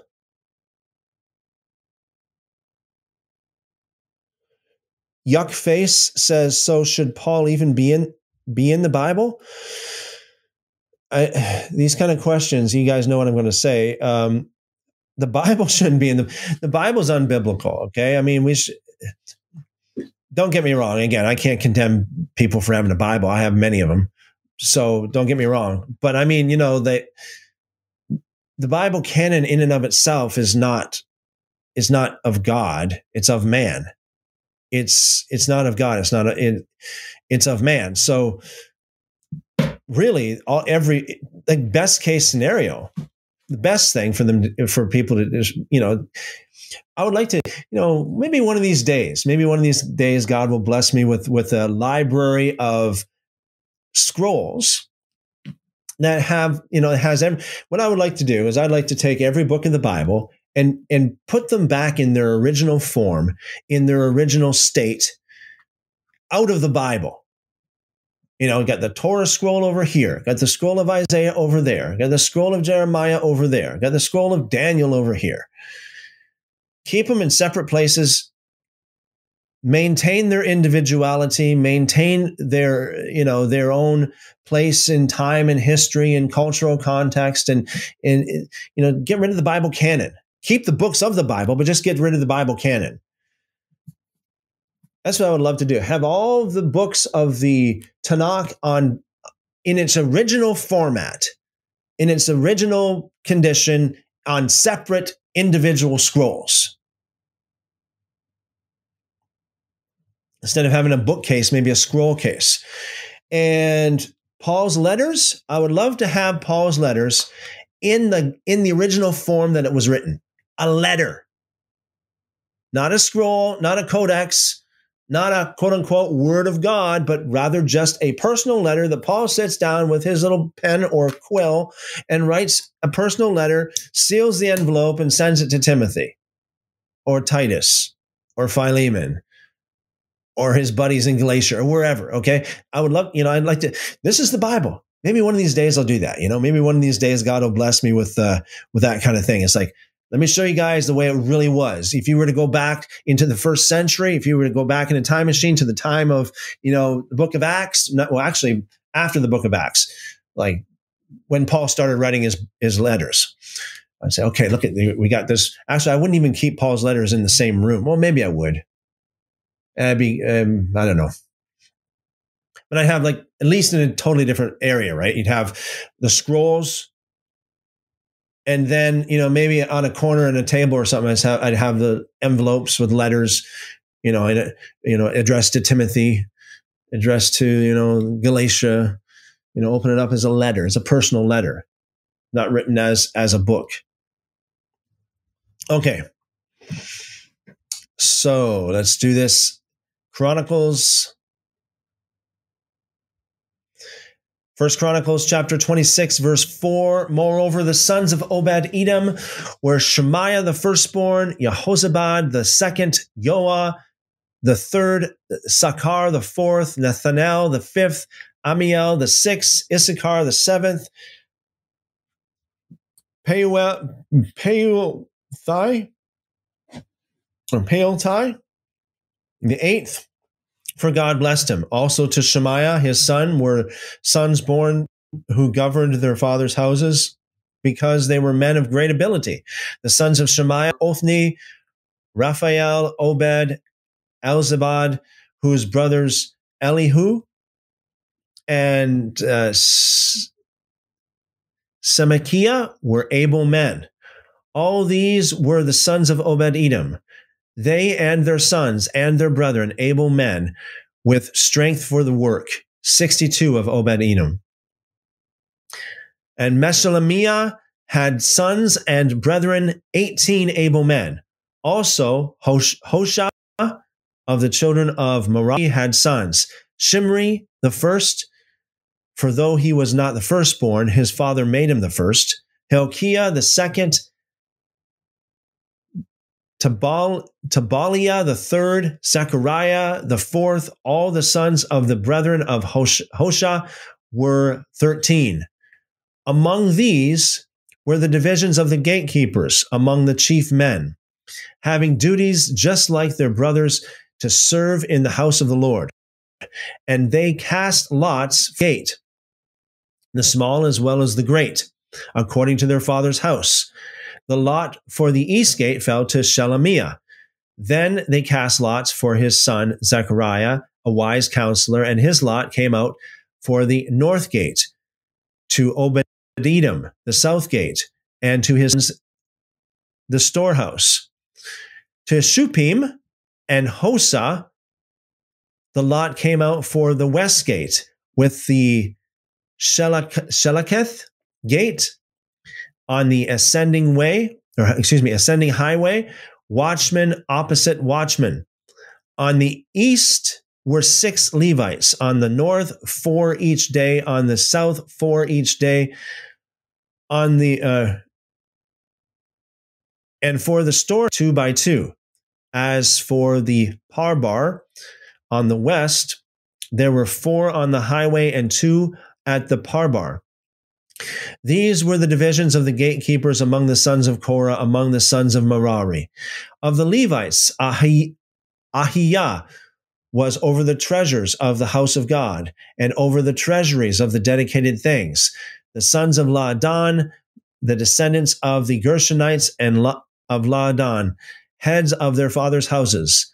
And Laadan, the Gershonite, excuse me, of Laadan, the Gershonite, Yahiel, Yahel, Yaheli? I guess that's how you would say it, Yaheli. The sons of Yaheli, Zatham and Joel his brother, or Joel his brother, were over the treasuries of the house of the Lord, of the Amramites, the Izharites, and the Hebronites, and the Uzzielites. Shubo, uh, Shebuel, the son of Gershom, the son of Moses, was overseer of the treasuries. And his brethren by Eleazar were Rahabiah, his son, Yesh- Yeshaiah, his son, Joram, his son, Zikri, his son, and Shelomith, his son. This Shelomith and his brethren were over all the treasuries of the dedicated things which King David and the heads of the fathers' houses, the captains over thousands and hundreds, and the captains of the army had dedicated. Some of the spoils won in in battle they dedicated to maintain the house of the Lord. And all that Samuel the seer saw Saul, the son of Kish, Abner, the son of Ner, and Joab, the son of Zuri, Zuriah, had dedicated. Every dedicated thing was under the hand of Shelomith and his brethren.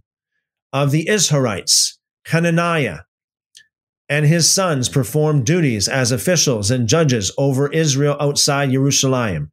Of the Hebronites, Hash, Hashabiah and his brethren, 1,700 able men, had the oversight of Israel on the west side of the Jordan for all the business of the Lord and in the service of the king. Among the Hebronites, Yer- Yeriah was the head of the Hebronites according to his genealogy of the fathers. In the 40th year of the reign of David, they were sought, and there were and there were found among them capable men at Yazer of Gilead. And his brethren were 2,700 able men, heads of houses, whom King David made officials over the Reubenites, the Gadites, and the half tribe of Manasseh, for every matter pertaining to God and the affairs of the king. First Chronicles chapter 27. And the children of Israel, according to their number, the heads of fathers' houses, the captains of thousands and hundreds, and their officers served the king in every matter of the military divisions. These divisions came in and went out month by month throughout all the months of the year, each division having 24,000. Over the first division, for the first month was Yashobeam, the son of Zabdiel, and in his division were 24,000. And he was of the children of Perez and the chief of all the captains of the army for, for the first month. Over the division of the second month was Dodai, the Ahohite. And of his division, Mikloth also was the leader. In his division were 24,000. The third captain of the army for the third month was Benaiah, the son of Jehoiada the priest, who was chief. In his division were 24,000. This was Benaiah, who was mighty among and was over the 30. In his division was Ammizabad, his son. The fourth captain of the fourth month was Asahel, the brother of Joab, and Zebediah, his son after him. In his division were 24,000. The fifth captain for the fifth month was Sh- uh, Shamhuth, the Izrahite. In his division were 24,000. The sixth captain for the sixth month was Ira, the son of Ikesh, the Tekoite. In his division were 24,000. The seventh captain for the seventh month was Helez, the Pelonite, of the children of Ephraim. In his division were 24,000. The eighth captain for the eighth month was Sibbecai, the Hushathite of the Zarhites. In his division were 24,000. The ninth captain for the ninth month was Abiezer, the Anathothite of the Benjamites. In his division were 24,000. The tenth captain for the tenth month was Maharai, the Netophathite of the Zar, uh, Zarhites. In his division were 24,000. The 11th captain of the 11th month was Benaiah the Pirathonite of the children of Ephraim. In his division were 24,000. The 12th captain for the 12th month was Heldai, the Netophathite of Othniel. In his division were 24,000.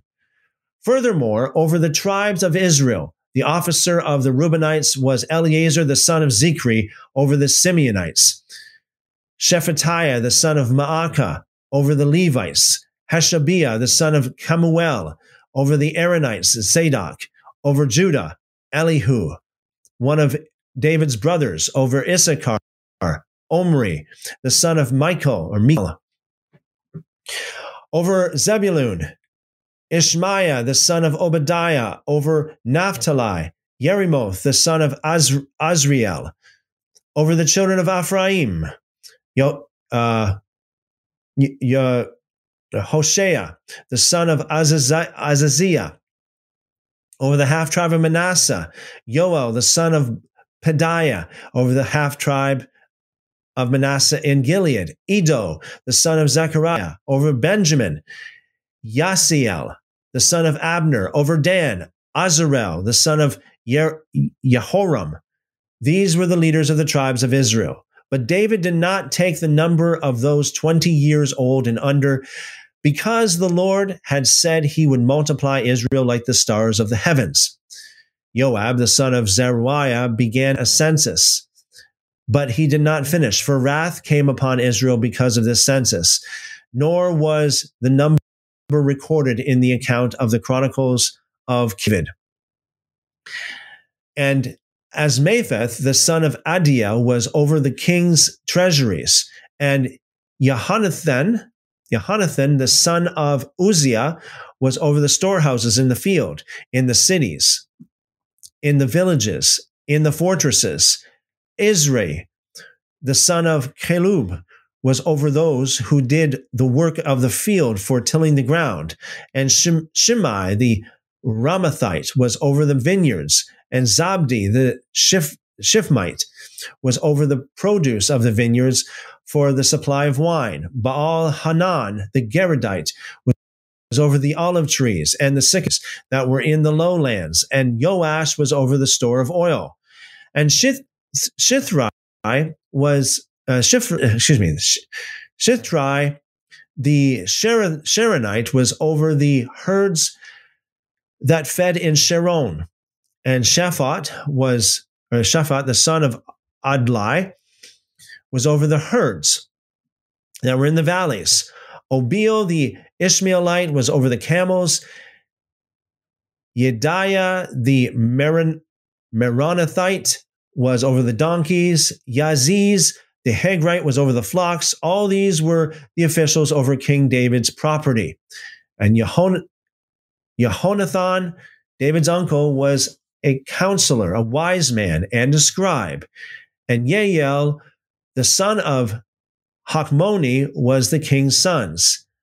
Ahithophel was the king's counselor, and Hushai the Archite was king, the king's champ, or companion. After Ahithophel was Jehoiada, the son of Benaiah, then Abiathar. And the general of the king's army was Joab. First Chronicles chapter 28. Now, David assembled at Jerusalem all of the leaders of Israel and the officers of the tribes, of the captains of the divisions who served the king, the captains over thousands and the captains over hundreds, and the stewards over all the substance and possessions of the king and his sons, with the officials, the valiant men, and all the mighty men of valor. Then King David rose to his feet and said, Hear me, my brethren and my people. I had it in my heart to build a house of rest for the ark of the covenant of the Lord and for the footstool of our God, and had made preparations to build it. But God said to me, You shall not build a house for my name, because you have been a man of war and have shed blood. However, the Lord God of Israel chose me above all the house of my father to be king over Israel forever. For he has chosen Judah to be the ruler. And the house of Judah, the house of my father, and among the sons of my father, he was pleased with me to make me king over all Israel. And stop here for a second because you see, I find it interesting that God called David. We know that God commanded David to make war the Psalms, he says, The Lord taught, you know, blessed be the Lord who teaches my hands for war. Yet God would not allow him to build the temple because of that. Very interesting. Verse 5 And over and of all my sons, for the Lord has given me many sons, he has chosen my son Solomon to sit on the throne of the kingdom of the Lord over Israel. Now he said to me, It is your son Solomon who shall build my house and my courts, for I have chosen him to be my son, and I will be his father. Moreover, I will establish his kingdom forever, if he is steadfast to observe my commandments and my judgments as it is this day. See, there's that condition. Of course, we know he did not meet that condition.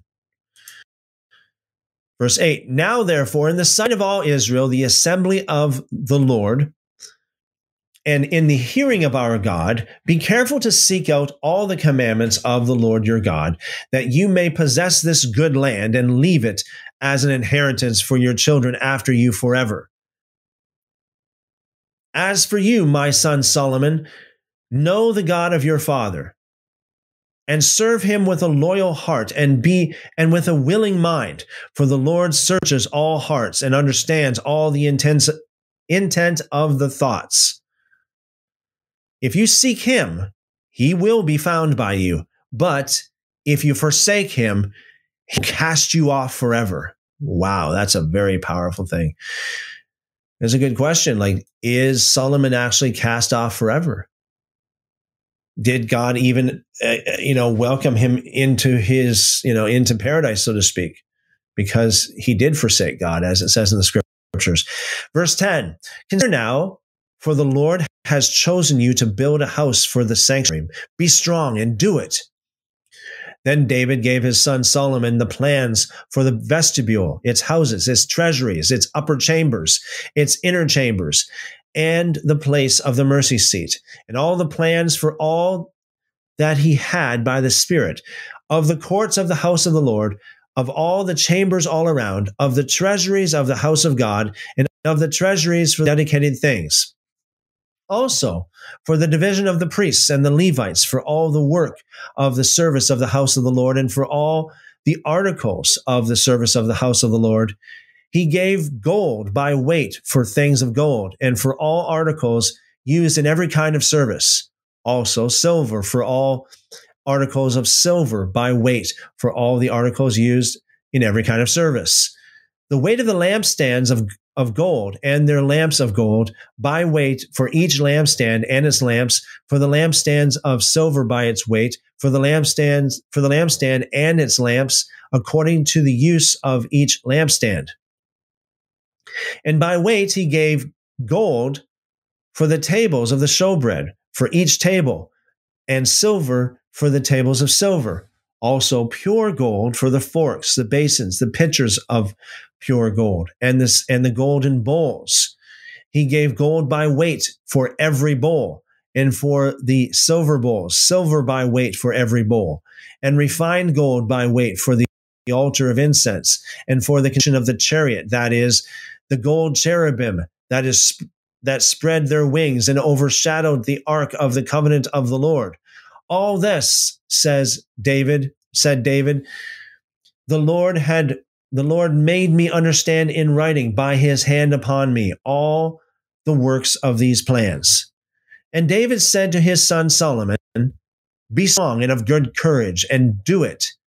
Do not fear nor be dismayed, for the Lord God, my God, will be with you. He will not leave you nor forsake you until you have finished all the work of the service of the house of the Lord. Here are the divisions of the priests and the Levites for all the service of the house of God.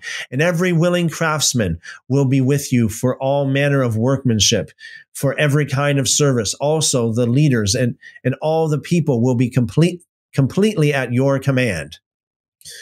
First Chronicles chapter 29. Furthermore, King David said to all the assembly, My son Solomon, whom alone alone God has chosen, is young and inexperienced, and the work is great because the temple is not for man, but for the Lord God. Now, for the house of my God, I have prepared with all my might gold for the things to be made of gold, silver for things of silver, bronze for things of bronze, iron for things of iron, wood for things of wood, onyx stones, stones to be set, glistening stones of various colors, all kinds of precious stones, and marble slabs in abundance. Moreover, because I have set my house of my God, I have given to the house of my God over and above all that I have prepared for the holy house, my own special treasure of gold and silver, 3,000 talents of gold, you know, talents is about 75 pounds. In some some places, actually, some uh, sources say that a talent's like almost 100 pounds. I mean, like 3,000, that means like 3 million pounds or, you know, 2 million or at least pounds of, uh, of gold. That's, that's a lot. Excuse, not, excuse me, not million, I mean, hundreds of thousands of pounds of gold. 3,000, I mean, like 300, 200,000 pounds of gold. Of gold, of the gold of Ophir, and 7,000 talents of refined silver to overlay the walls of the houses, the gold for the things of gold, and the silver for the, for the excuse me, the silver for the things of silver, and for all kinds of work to be done by the hands of craftsmen. Who then is willing to consecrate himself this day to the Lord? Then the leaders of the fathers' houses, leaders of the tribe of Israel, the captains of the thousands and of hundreds, with the officers over the king's work offered willingly. They gave for the work of the house of God 5,000 talents and 10,000 darics of gold, 10,000 talents of silver, 18,000 talents of bronze, and 100,000 talents of iron. And whoever had precious stones gave treasury of the house of the Lord into the hand of Yael, the Gershonite. Then the people rejoiced, for they had offered willingly, because with a, with a loyal heart, they had offered willingly to the Lord, and King David also rejoiced greatly. Therefore, David blessed the Lord before all the assembly, and David said, Blessed are you, Lord God of Israel, our Father, forever and ever. Yours, O Lord, is the greatness, the power and the glory, the victory and the majesty, for all that is in heaven and in earth is yours. Yours is the kingdom, O Lord, and you are exalted as head over all. Both riches and honor come from you, and you reign over all. In your, in your hand is power and might. In your hand it is to make great and to give strength to all. Now, therefore, our God, we thank you and praise your glorious name. But who am I and who are my people that would be able to offer so willingly as this? For all things come from you. And of you and of your own we have given you. For we are aliens and pilgrims before you, as were all our fathers. Our days on earth are as a shadow and without hope. O Lord our God, all this abundance that we have prepared to build you a house for your holy name is from your hand. And all this, and excuse me, and is all your own. I know also, my God, that you test the heart and have pleasure in uprightness. As for me, in the uprightness of my heart, I have willingly offered all these things. And now with joy, I have seen your people who are present here to offer willingly to you. O Lord God of Abraham, Isaac, and Israel, our fathers, keep this forever in the intent of the thoughts of the heart of your people and fix the heart, their heart towards you. And give my son Solomon a loyal heart to keep your commands and your testimonies and your statutes, to do all these things and to build the temple for which I have made then David said to all the assembly, Now bless the Lord your God. So all the assembly blessed the Lord God of their fathers and bowed their heads and prostrated themselves before the Lord and the king. And they made sacrifices to the Lord and offered burnt offerings to the Lord on the next day. A thousand bulls, a thousand rams, a thousand lambs with their drink offerings and sacrifices in abundance for all Israel. So they ate and drank before the Lord with great gladness on that day. And they made Solomon, the son of David, king the second time and anointed him before the Lord to be the leader and Zadok to be the priest. Let me just stop here for a second. It's kind of interesting that they that they anointed David a second time. This is a question for you guys. Is th- could this be Could this be a reference to the second coming of Yeshua when he is anointed a second time to be king over all Israel?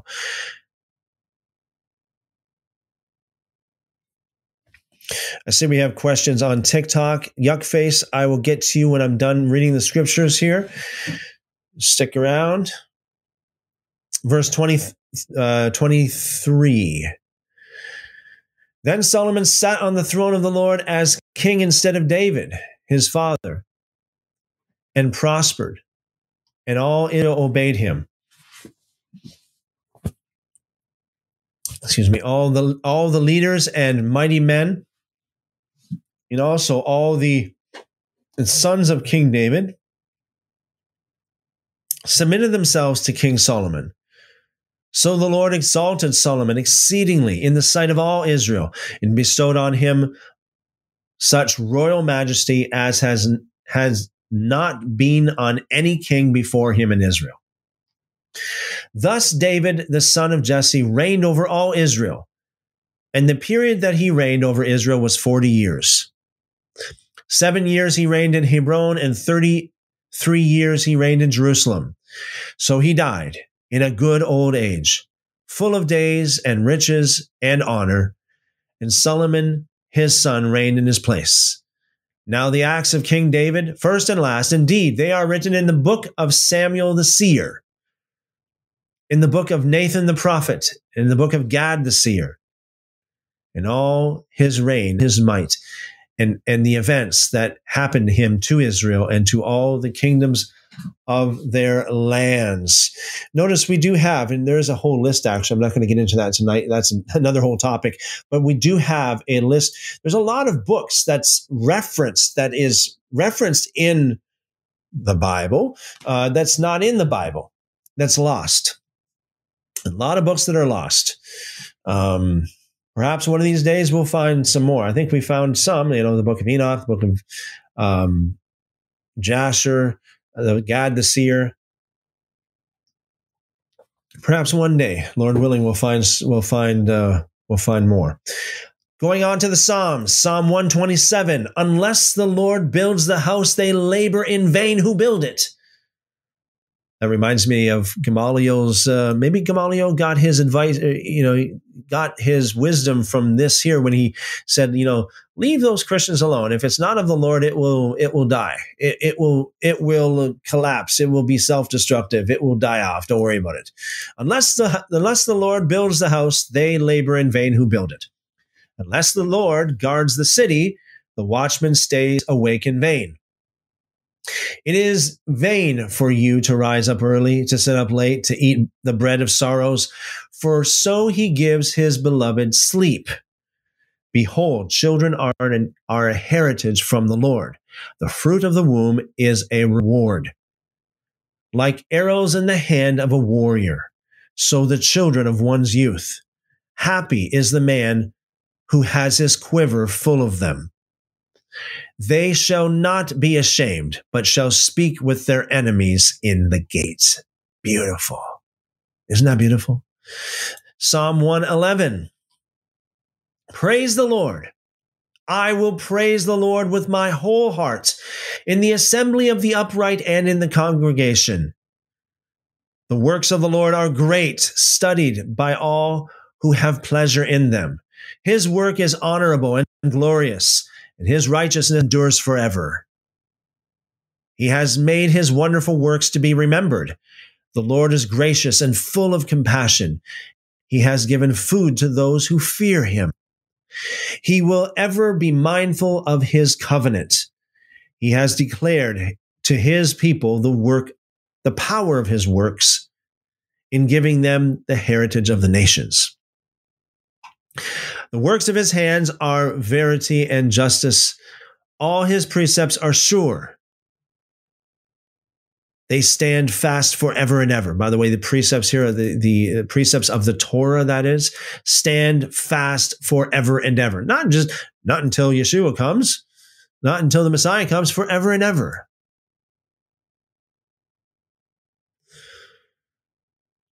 And are done in truth and uprightness He has sent redemption to his people and has commanded covenant forever. Holy and awesome is his name. The fear of the Lord is the beginning of wisdom. Notice, most people do not even the Lord. They don't even know what the fear of the Lord is, let alone fear of the Lord. Therefore, they have not even begun to be wise. The fear of the Lord is the beginning of wisdom. A good understanding have all those who do his commandments. His praise endures forever. Psalm 112. Praise the Lord. Blessed is the man who fears the Lord. Notice how much it says here about fearing God and how wonderful it is, how blessed it is, how people are like how God protects and blesses those who do. We need to pray. We need to pray that that that we get the you know that we fear the Lord in this way. Pray for the fear of the Lord. We read in the book of Acts, the fear of the Lord fell upon the church. How many of you have ever been to church that you can you can honestly say the fear of God fell upon that church? Blessed is the man who fears the Lord, who delights greatly in his commandments. His descendants will be mighty on earth. The generation of the upright will be blessed. Wealth and riches will be in his house, and his righteousness endures forever. Unto the upright there arises light in the darkness. His, he is gracious and full of compassion and righteous. A good man deals graciously and lends. He will guide his affairs with discretion. Surely he will never be shaken. The righteous will be in everlasting remembrance. He will not be afraid of evil tidings. His heart is steadfast, trusting in the Lord. His heart is established. He will not be afraid until he sees the desire upon his enemies. He has dispersed abroad. He has given to the poor. His righteousness endures forever. His horn is, will be exalted with honor. The wicked will see and be grieved he will gnash his teeth and melt away. The desire of the wicked shall perish.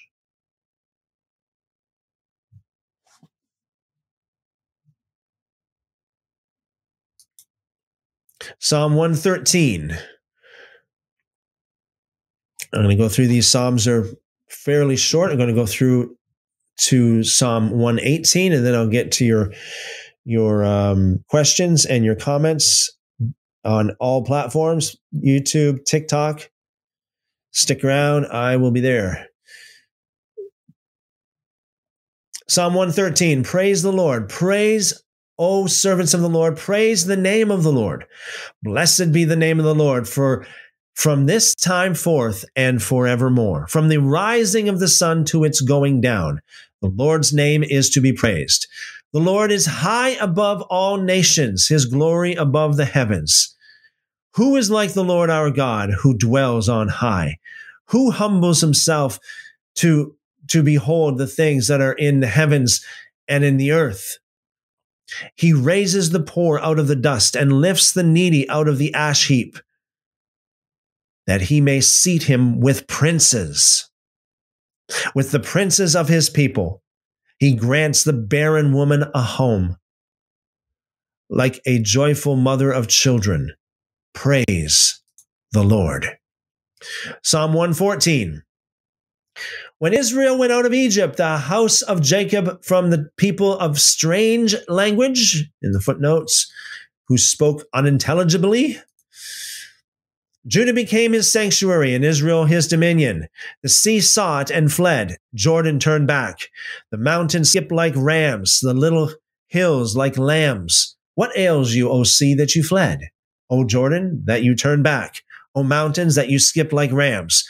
O little hills like lambs. Tremble, O earth, presence of the Lord, at the presence of the God of Jacob, who turned the rock into a pool of water, the flint into a fountain of waters.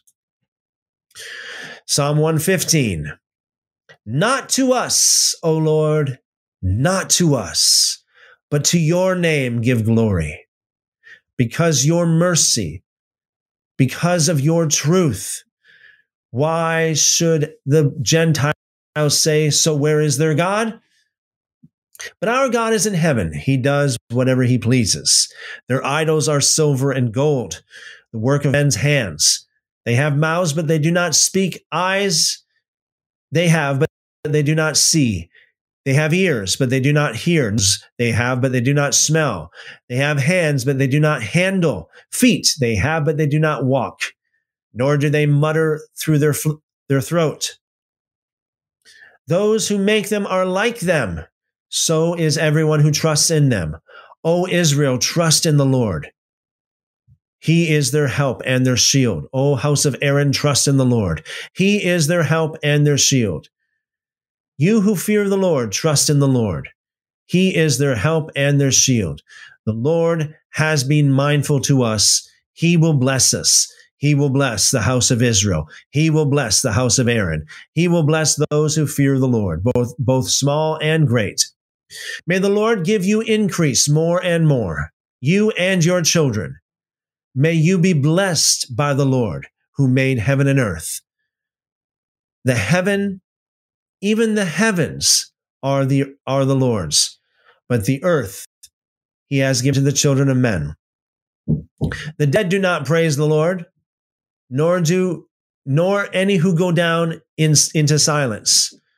But we will bless the Lord from this time forth and forevermore. Praise the Lord.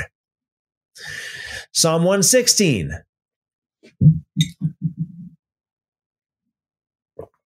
I love the Lord because he has heard. He has heard the voice, my voice in my supplications, because he has inclined his ear to me. Therefore, I will call upon him as long as I live. The pains of death surrounded me, and the pangs of Sheol, the grave, laid hold of me. I found trouble in soul. Then I called upon the name of the Lord. O Lord, I implore you, deliver my soul. Again, this reminds me of Yeshua praying in the garden. Gracious is the Lord and righteous. Yes, our God is merciful. The Lord preserves the simple. I was brought low and he saved me. Return to your rest, O my soul, for the Lord has dealt bountifully with you. For you have delivered my soul from death, my ears from my eyes, excuse me, my eyes from tears and my feet from falling. I will walk before the Lord in the land of the living. See, this is this is the promise of resurrection here. I will walk before the Lord in the land of the living. Actually, this whole section eight and nine is about the resurrection. Verse 10 I believed, therefore I spoke. I am greatly afflicted. I said in my haste, All men are liars. What shall I render to the Lord for all benefits toward me? I will take up the cup of salvation and call upon the name of the Lord. I will pay my vows to the Lord now in the presence of all his people. Precious in the sight of the Lord is this is the death of his saints. O Lord, truly I am I am your servant, the servant of your maidservant or excuse me, the son of your maidservant. You have loosed my bonds. I will offer to you the sacrifice of thanksgiving and will call upon the name of the Lord.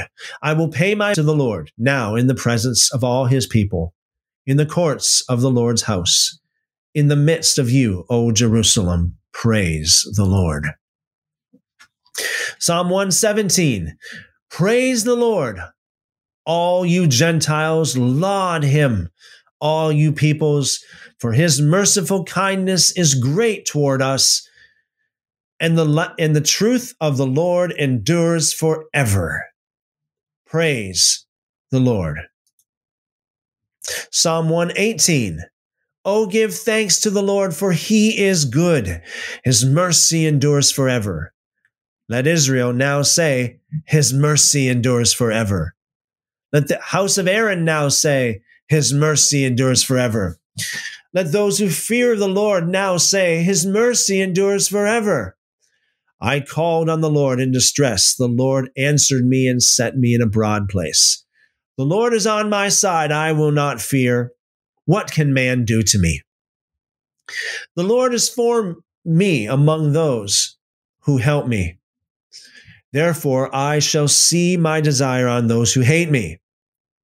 It is better to trust in the Lord than to put confidence in man. It is better to trust in the Lord than to put confidence in princes. All nations surrounded me, but in the name of the Lord I will destroy them. They surrounded me. Yes, they surrounded me, but, but in the name of the Lord I will destroy them. They surrounded me like bees. Like this is this is like I, I do believe this is Yeshua speaking on the cross. Like many of the Psalms is Yeshua speaking right from the cross. They surrounded me like bees. They were quenched like the fire, like a fire, a fire of thorns. For in the name of the Lord I will destroy them. You pushed me violently that I might fall, but the Lord help me. See, this is what they did, you know, Via Dolorosa as well right? On the Via Dolorosa, as Yeshua was carrying that cross, they pushed him. Uh, they did all kinds of things to him. Verse 14 The Lord is my strength and my song, and he has become my salvation. The voice of rejoicing in salvation is in the tents of the righteous. The right hand of the Lord does valiantly. The right hand of the Lord is exalted. The right hand of the Lord does valiantly. I shall not die, but live and declare the works of the Lord. There's the resurrection again. The Lord has chastened me severely, but he has not given me over to death. Open, open to me the gates of righteousness. I will go through them, and I will praise the Lord. This is the gate of the Lord, through which the righteous shall enter. I will praise you, for you have answered me and, and have become my salvation. The stone which the builders rejected have become has become the chief cornerstone.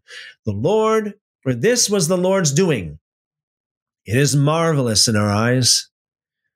This is the day the Lord has made. We will rejoice and be glad in it. Save now, I pray, O Lord. Hosanna, right? Hosanna. O Lord, I pray, send now prosperity. Blessed is he who comes in the name of the Lord. Baruch atah Bashem Adonai. We have ble- we have blessed you from the house of the Lord. God is the Lord, and He has given us light. Bind the sacrifice with cords to the to the horns of the altar you are my God, and I will praise you. You are my God. I will exalt you. Oh, give thanks to the Lord, for he is good, for his mercy endures forever. Amen, amen, amen, amen. Okay, um, Yuck Face on TikTok. Are you still there? If you're there, Yuck Face, let me know. I will answer your question. If you're not there, there's no use in me answering your question. Um, see, we have on YouTube.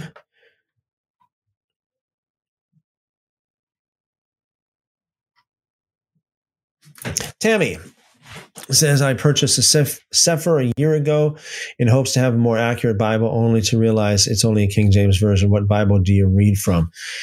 Um, well, there's a number of Bibles I would suggest. Um, I mean, there there is no such thing as a perfect translation. I will say though, the Cepher is is is is is not even in my top 10 okay i mean I, I, mean i've read i've read the whole thing through i read the whole thing i think how many times did i read it through at least once maybe twice, all the way through. I read so many, I read so many translations all the way through before I even started doing these lives. I forget how many times I read how many, which translation it was. But yeah, the Cepher, I wouldn't even put that near in the top 10, honestly. Um, couple interesting translations I would suggest. Now, perhaps not for, you know, primary study, but for for reference for sure. Get a Septuagint. Um, give me a second here. Let me just grab something on the other side of the room here. I'll show you what I. I'll just show you the Septuagint that I got. Just give me a second. Yeah. Okay. Uh, so some of the top some of the top ones I would recommend, like in regards to like having a Bible, would be um, everybody's got a King James, although that's not a very very ac- accurate translation anyway. Young's literal translation is very interesting, very good for reference. The only problem I have with, with Young's literal translation, the only problem I have with it is it sounds like a King James and the old these and thous and begets and all this kind of stuff. But it's really good in the sense that it's literal. It's more literal than King James version. And it's it is more accurate, I would say, than the King James version. I don't read from it very much and I hardly ever read from it publicly because of the fact that it's just so much it's so archaic but it's good for reference NASB the New American Standard is pretty good. Um, New King James I read a lot of that. It's just it's a good flow. Not that it's again please understand excuse me please understand I don't endorse any like there's no perfect translation. And I have heard over and over again from uh, actually uh, a, a, Jewish rabbi. I've heard him say so many times, this Jewish rabbi, very, very fluent in, in Hebrew. He said that 80%, 80, like 80% of the of the meaning of the original scriptures is lost in translation. So you only get like 20% of what it actually means. And what it actually says, according to him. Okay. Um, so New American Standard is good. Um, let's, let's see if it actually ESV is not so. I mean, ESV is okay. CSB CSB is is is pretty good too. Okay, CSB is pretty good. The ESV is pretty good when I say pretty good, again, please don't misunderstand me. There are places in there it's not that accurate. Um, the NIV not it's not so good. Like I wouldn't really say it's like you know when when I first got when I really first started walking with God in 1992, the NIV was my thing. It, like it was I was I was like that's that's all I read was the NIV for the most part, at least for a year, a couple years. Um, but now that I know more, I see how a lot of the Augustinian uh, original sin is is really comes across like it's kind of kind of it's yeah it's just not good in the in the in the NIV. I do read that still from time to time, and I still read it publicly sometimes too, because there, there are it, the NIV is still pretty good in some places. It's still good a good translation in some places. Um, the uh, Vinny says the GNB says Psalm 1, 114 is a Passover song. Amazing. Um, another thing too, I would I would recommend Tammy now, if you uh, this is only for if you get if you really want to get super serious about really digging in, get um I'll show you here. Septuagint. Septuagint, okay? The Septuagint is it's very interesting. I'm not sure, Tammy, if you're familiar with the Septuagint or not. Um, you know, I got this one off of Amazon. Um, it's the Sep- it's the Septuagint with the Apocrypha in it by Brenton. Okay. It's very interesting because you see, like in like the original scriptures, like the scriptures, whenever you read about in the scriptures in the New Testament, it's talking about the Tanakh. It's not talking about the New Testament, because the New Testament didn't exist back then and even the even later on in the latter part of the first century when the documents that was eventually be, you know added to the new testament existed they were not canonized as scripture. Nobody you know considered uh, you know the letters of paul to be scripture or even some of the gospels at the time as well. Um, they were just biographies. They were just letters that were floating around you know amongst different fellowships. Um, but the scriptures were the scriptures was the Tanakh, um, which would be what most Christians would call the Old Testament, including the Apocrypha, by the way, and the pseudepigrapha as well. So there are four main manus, um, what do you call it? Four main families of manuscripts when it comes to the Tanakh. One is the Masoretic, and that's the most popular. That's that's what most of the English Bibles are based upon. The Masoretic text. Uh, the Masoretic text, depending on how, who you talk to, I think O'Neill says that he believes that it comes earlier, like in the earlier centuries. But in, I mean, a lot of sources say that the Masoretic text was basically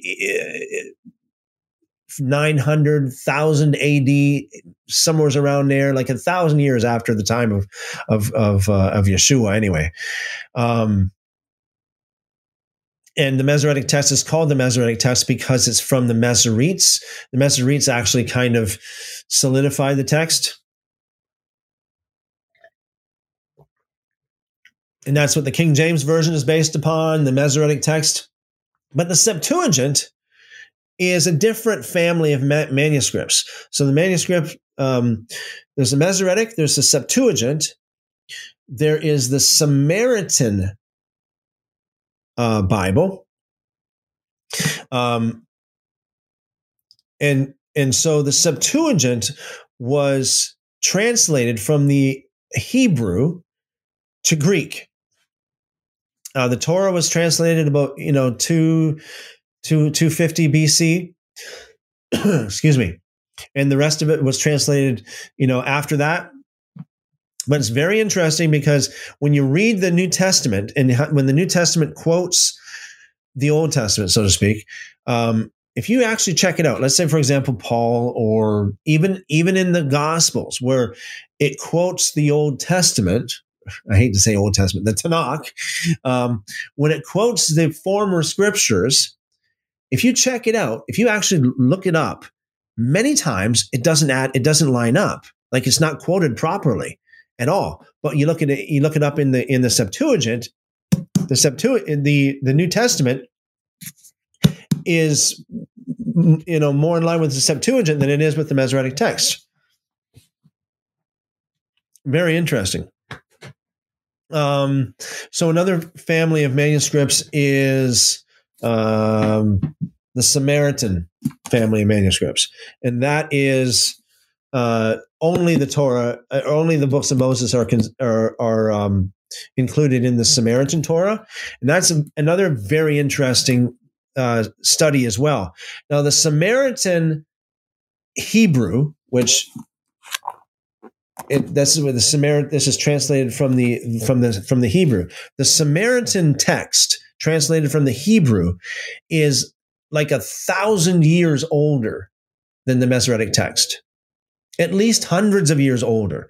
So it's it's a lot closer to the to the time of, of Moses than than the, than the typical Bible is, and it's and in, in in in some places it's it's different. Like actually, some places it's quite different than your typical Bible.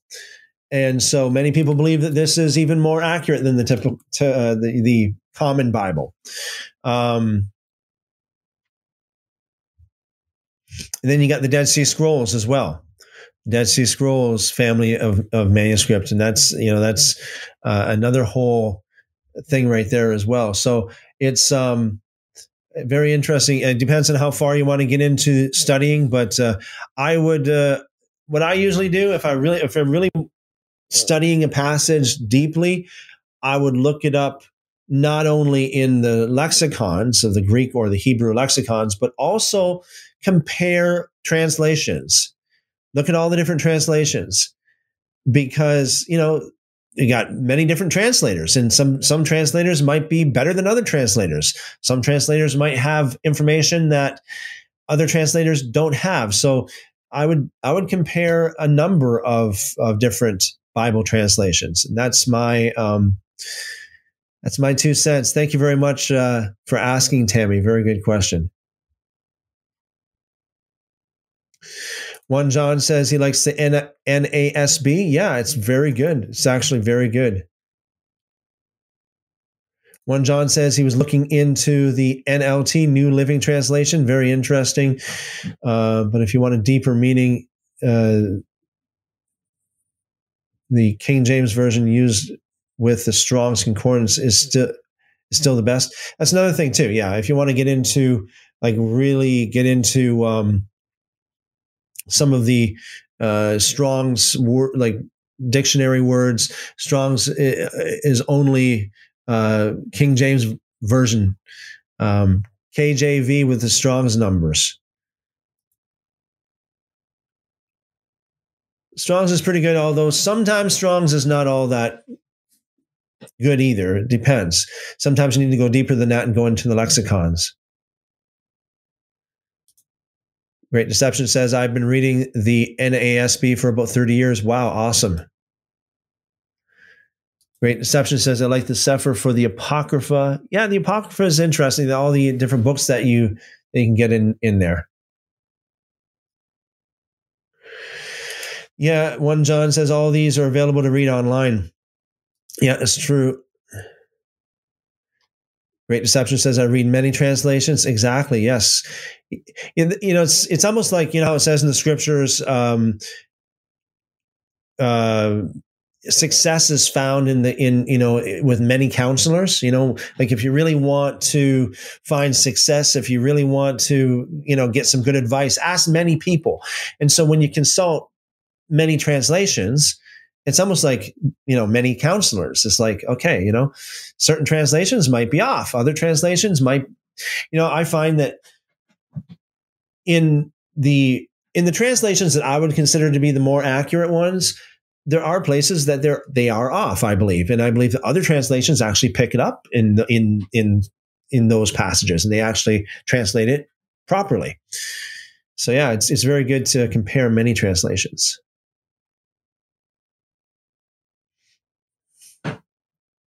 Hallelujah. Ah, amen. Amen. Tammy says most Christians have no fear. They see the Most High like Santa, like a fairy tale. Yeah. And you know what? The truth is, the truth of the matter is, what a lot of atheists say is actually true because God is like Santa to these people. And there really is no God the way they believe God to be, like Santa, you know, and that's the problem. I say this, you know, that a lot of people who are Christians today, or at least they claim to be Christians, they, they, they believe they're Christians. They say they're Christians. Um, their God is is a fairy tale. not to say that God is a fairy tale. No, don't get me wrong. God is not a fairy tale. But the way their God is, you know, the you know the it's like Barney. You know, you know the big purple dinosaur Barney from the '90s. You know, Barney's like, "I love you, you love me." It's like it, that's their God, right? Their God is like that. It's like just one big puffy teddy bear or dinosaur, or whatever. It's like Barney. Oh, awesome. Tammy says, I just purchased the Septuagint with Apocrypha and Hebrew Tanakh. Oh, you you got it. You got it. Tammy says, Thank you. I do have NIV, New King James, NAS, KJV. I'm glad you said Septuagint. I got the same as you. Thank you. Yeah, very awesome. Uh, it's awesome. Um, if you've one of the, one of the most striking things about the Septuagint to me, I'm not going to get into it right now. I mean, I want to wrap it up really quickly here. Don't want to go on too much longer, but um, one of the things that really, one of the most striking things about the Septuagint to me is comparing. Uh, let me just give you the right effort, the, the correct references here. Psalm 40, right, where it, if you if you compare Hebrews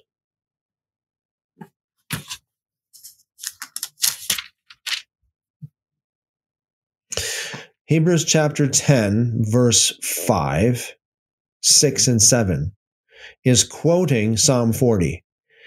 And you check that out. Hebrews chapter 10, verses 4, 5,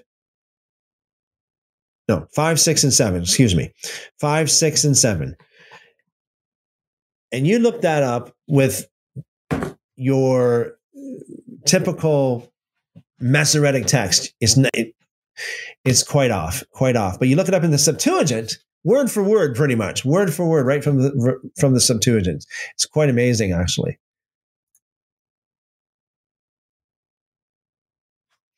Vinny says, Shalom and thank you, Christopher, in advance. I got to drive home from work. God bless everyone. Thank you very much, Vinny. God bless you. Multiplied blessings to you, brother. I appreciate you. Iron sharpens iron, says the great deception. Yes, amen. Okay, guys, I guess uh, Yuckface did not uh, stick around. He's gone. So I'm not to, no use answering that question over there. Okay, guys, tomorrow evening, God willing, Lord willing, same time, same place. Tomorrow's uh, Wednesday. So Wednesday evening, 7 p.m. Eastern, we'll, we'll be back um, doing some more reading, fellowship, answering your questions, and all that kind of stuff. Don't forget Friday, Friday evening. Make sure you got your, get all of your, uh, all of all of your family members and your friends that claim that that the Bible, that the you know that the the Bible is absolutely perfect and no corruptions in it, no, no errors in it whatsoever. Get a hold of these people and make sure they tune in Friday evening. 7 p.m. Eastern. We have Onia with us. Onia is quite well versed in the ancient manuscripts, and he's got something to say about whether or not the manuscripts have been preserved flawlessly. So we'll talk about that. Uh, any questions or comments or challenges that you have about that, make sure you bring it on Friday evening. Get your get your uh, family and friends um, on board, and uh, we'll have certainly we'll we'll uh, we have some things to uh, to talk about and uh, some questions, some challenges, some good things, right? Knowledge, truth, faith it's going to be awesome. And so on YouTube, we have one. John says, Thank you so much. Shalom. Thank you so much, brother. I appreciate you. Caballero says, uh, Thank you for another day of Bible study. Uh, see you tomorrow. Good night. Thank you, Caballero. Blessings multiplied to you, brother. I appreciate you. Great Deception says, Thank you, brother. Much love and blessings to you all. Multiplied back to you, brother. Awesome. And you guys on TikTok as well as well as uh, whoever we have over there on Podbean as well, and every other platform that we're streaming to right now. You guys are awesome. You guys are world changers. I appreciate every one of you and your questions and your comments and your fellowship, even those who don't have any questions or comments in the live chat. If you're just uh, in the background there, I appreciate you. Okay. I'll see you guys again tomorrow. As always, I pray the Lord bless you and keep you, make his face to shine upon you, lift up his countenance upon you, and give you wonderful, wonderful shalom. Amen. Amen. See you tomorrow.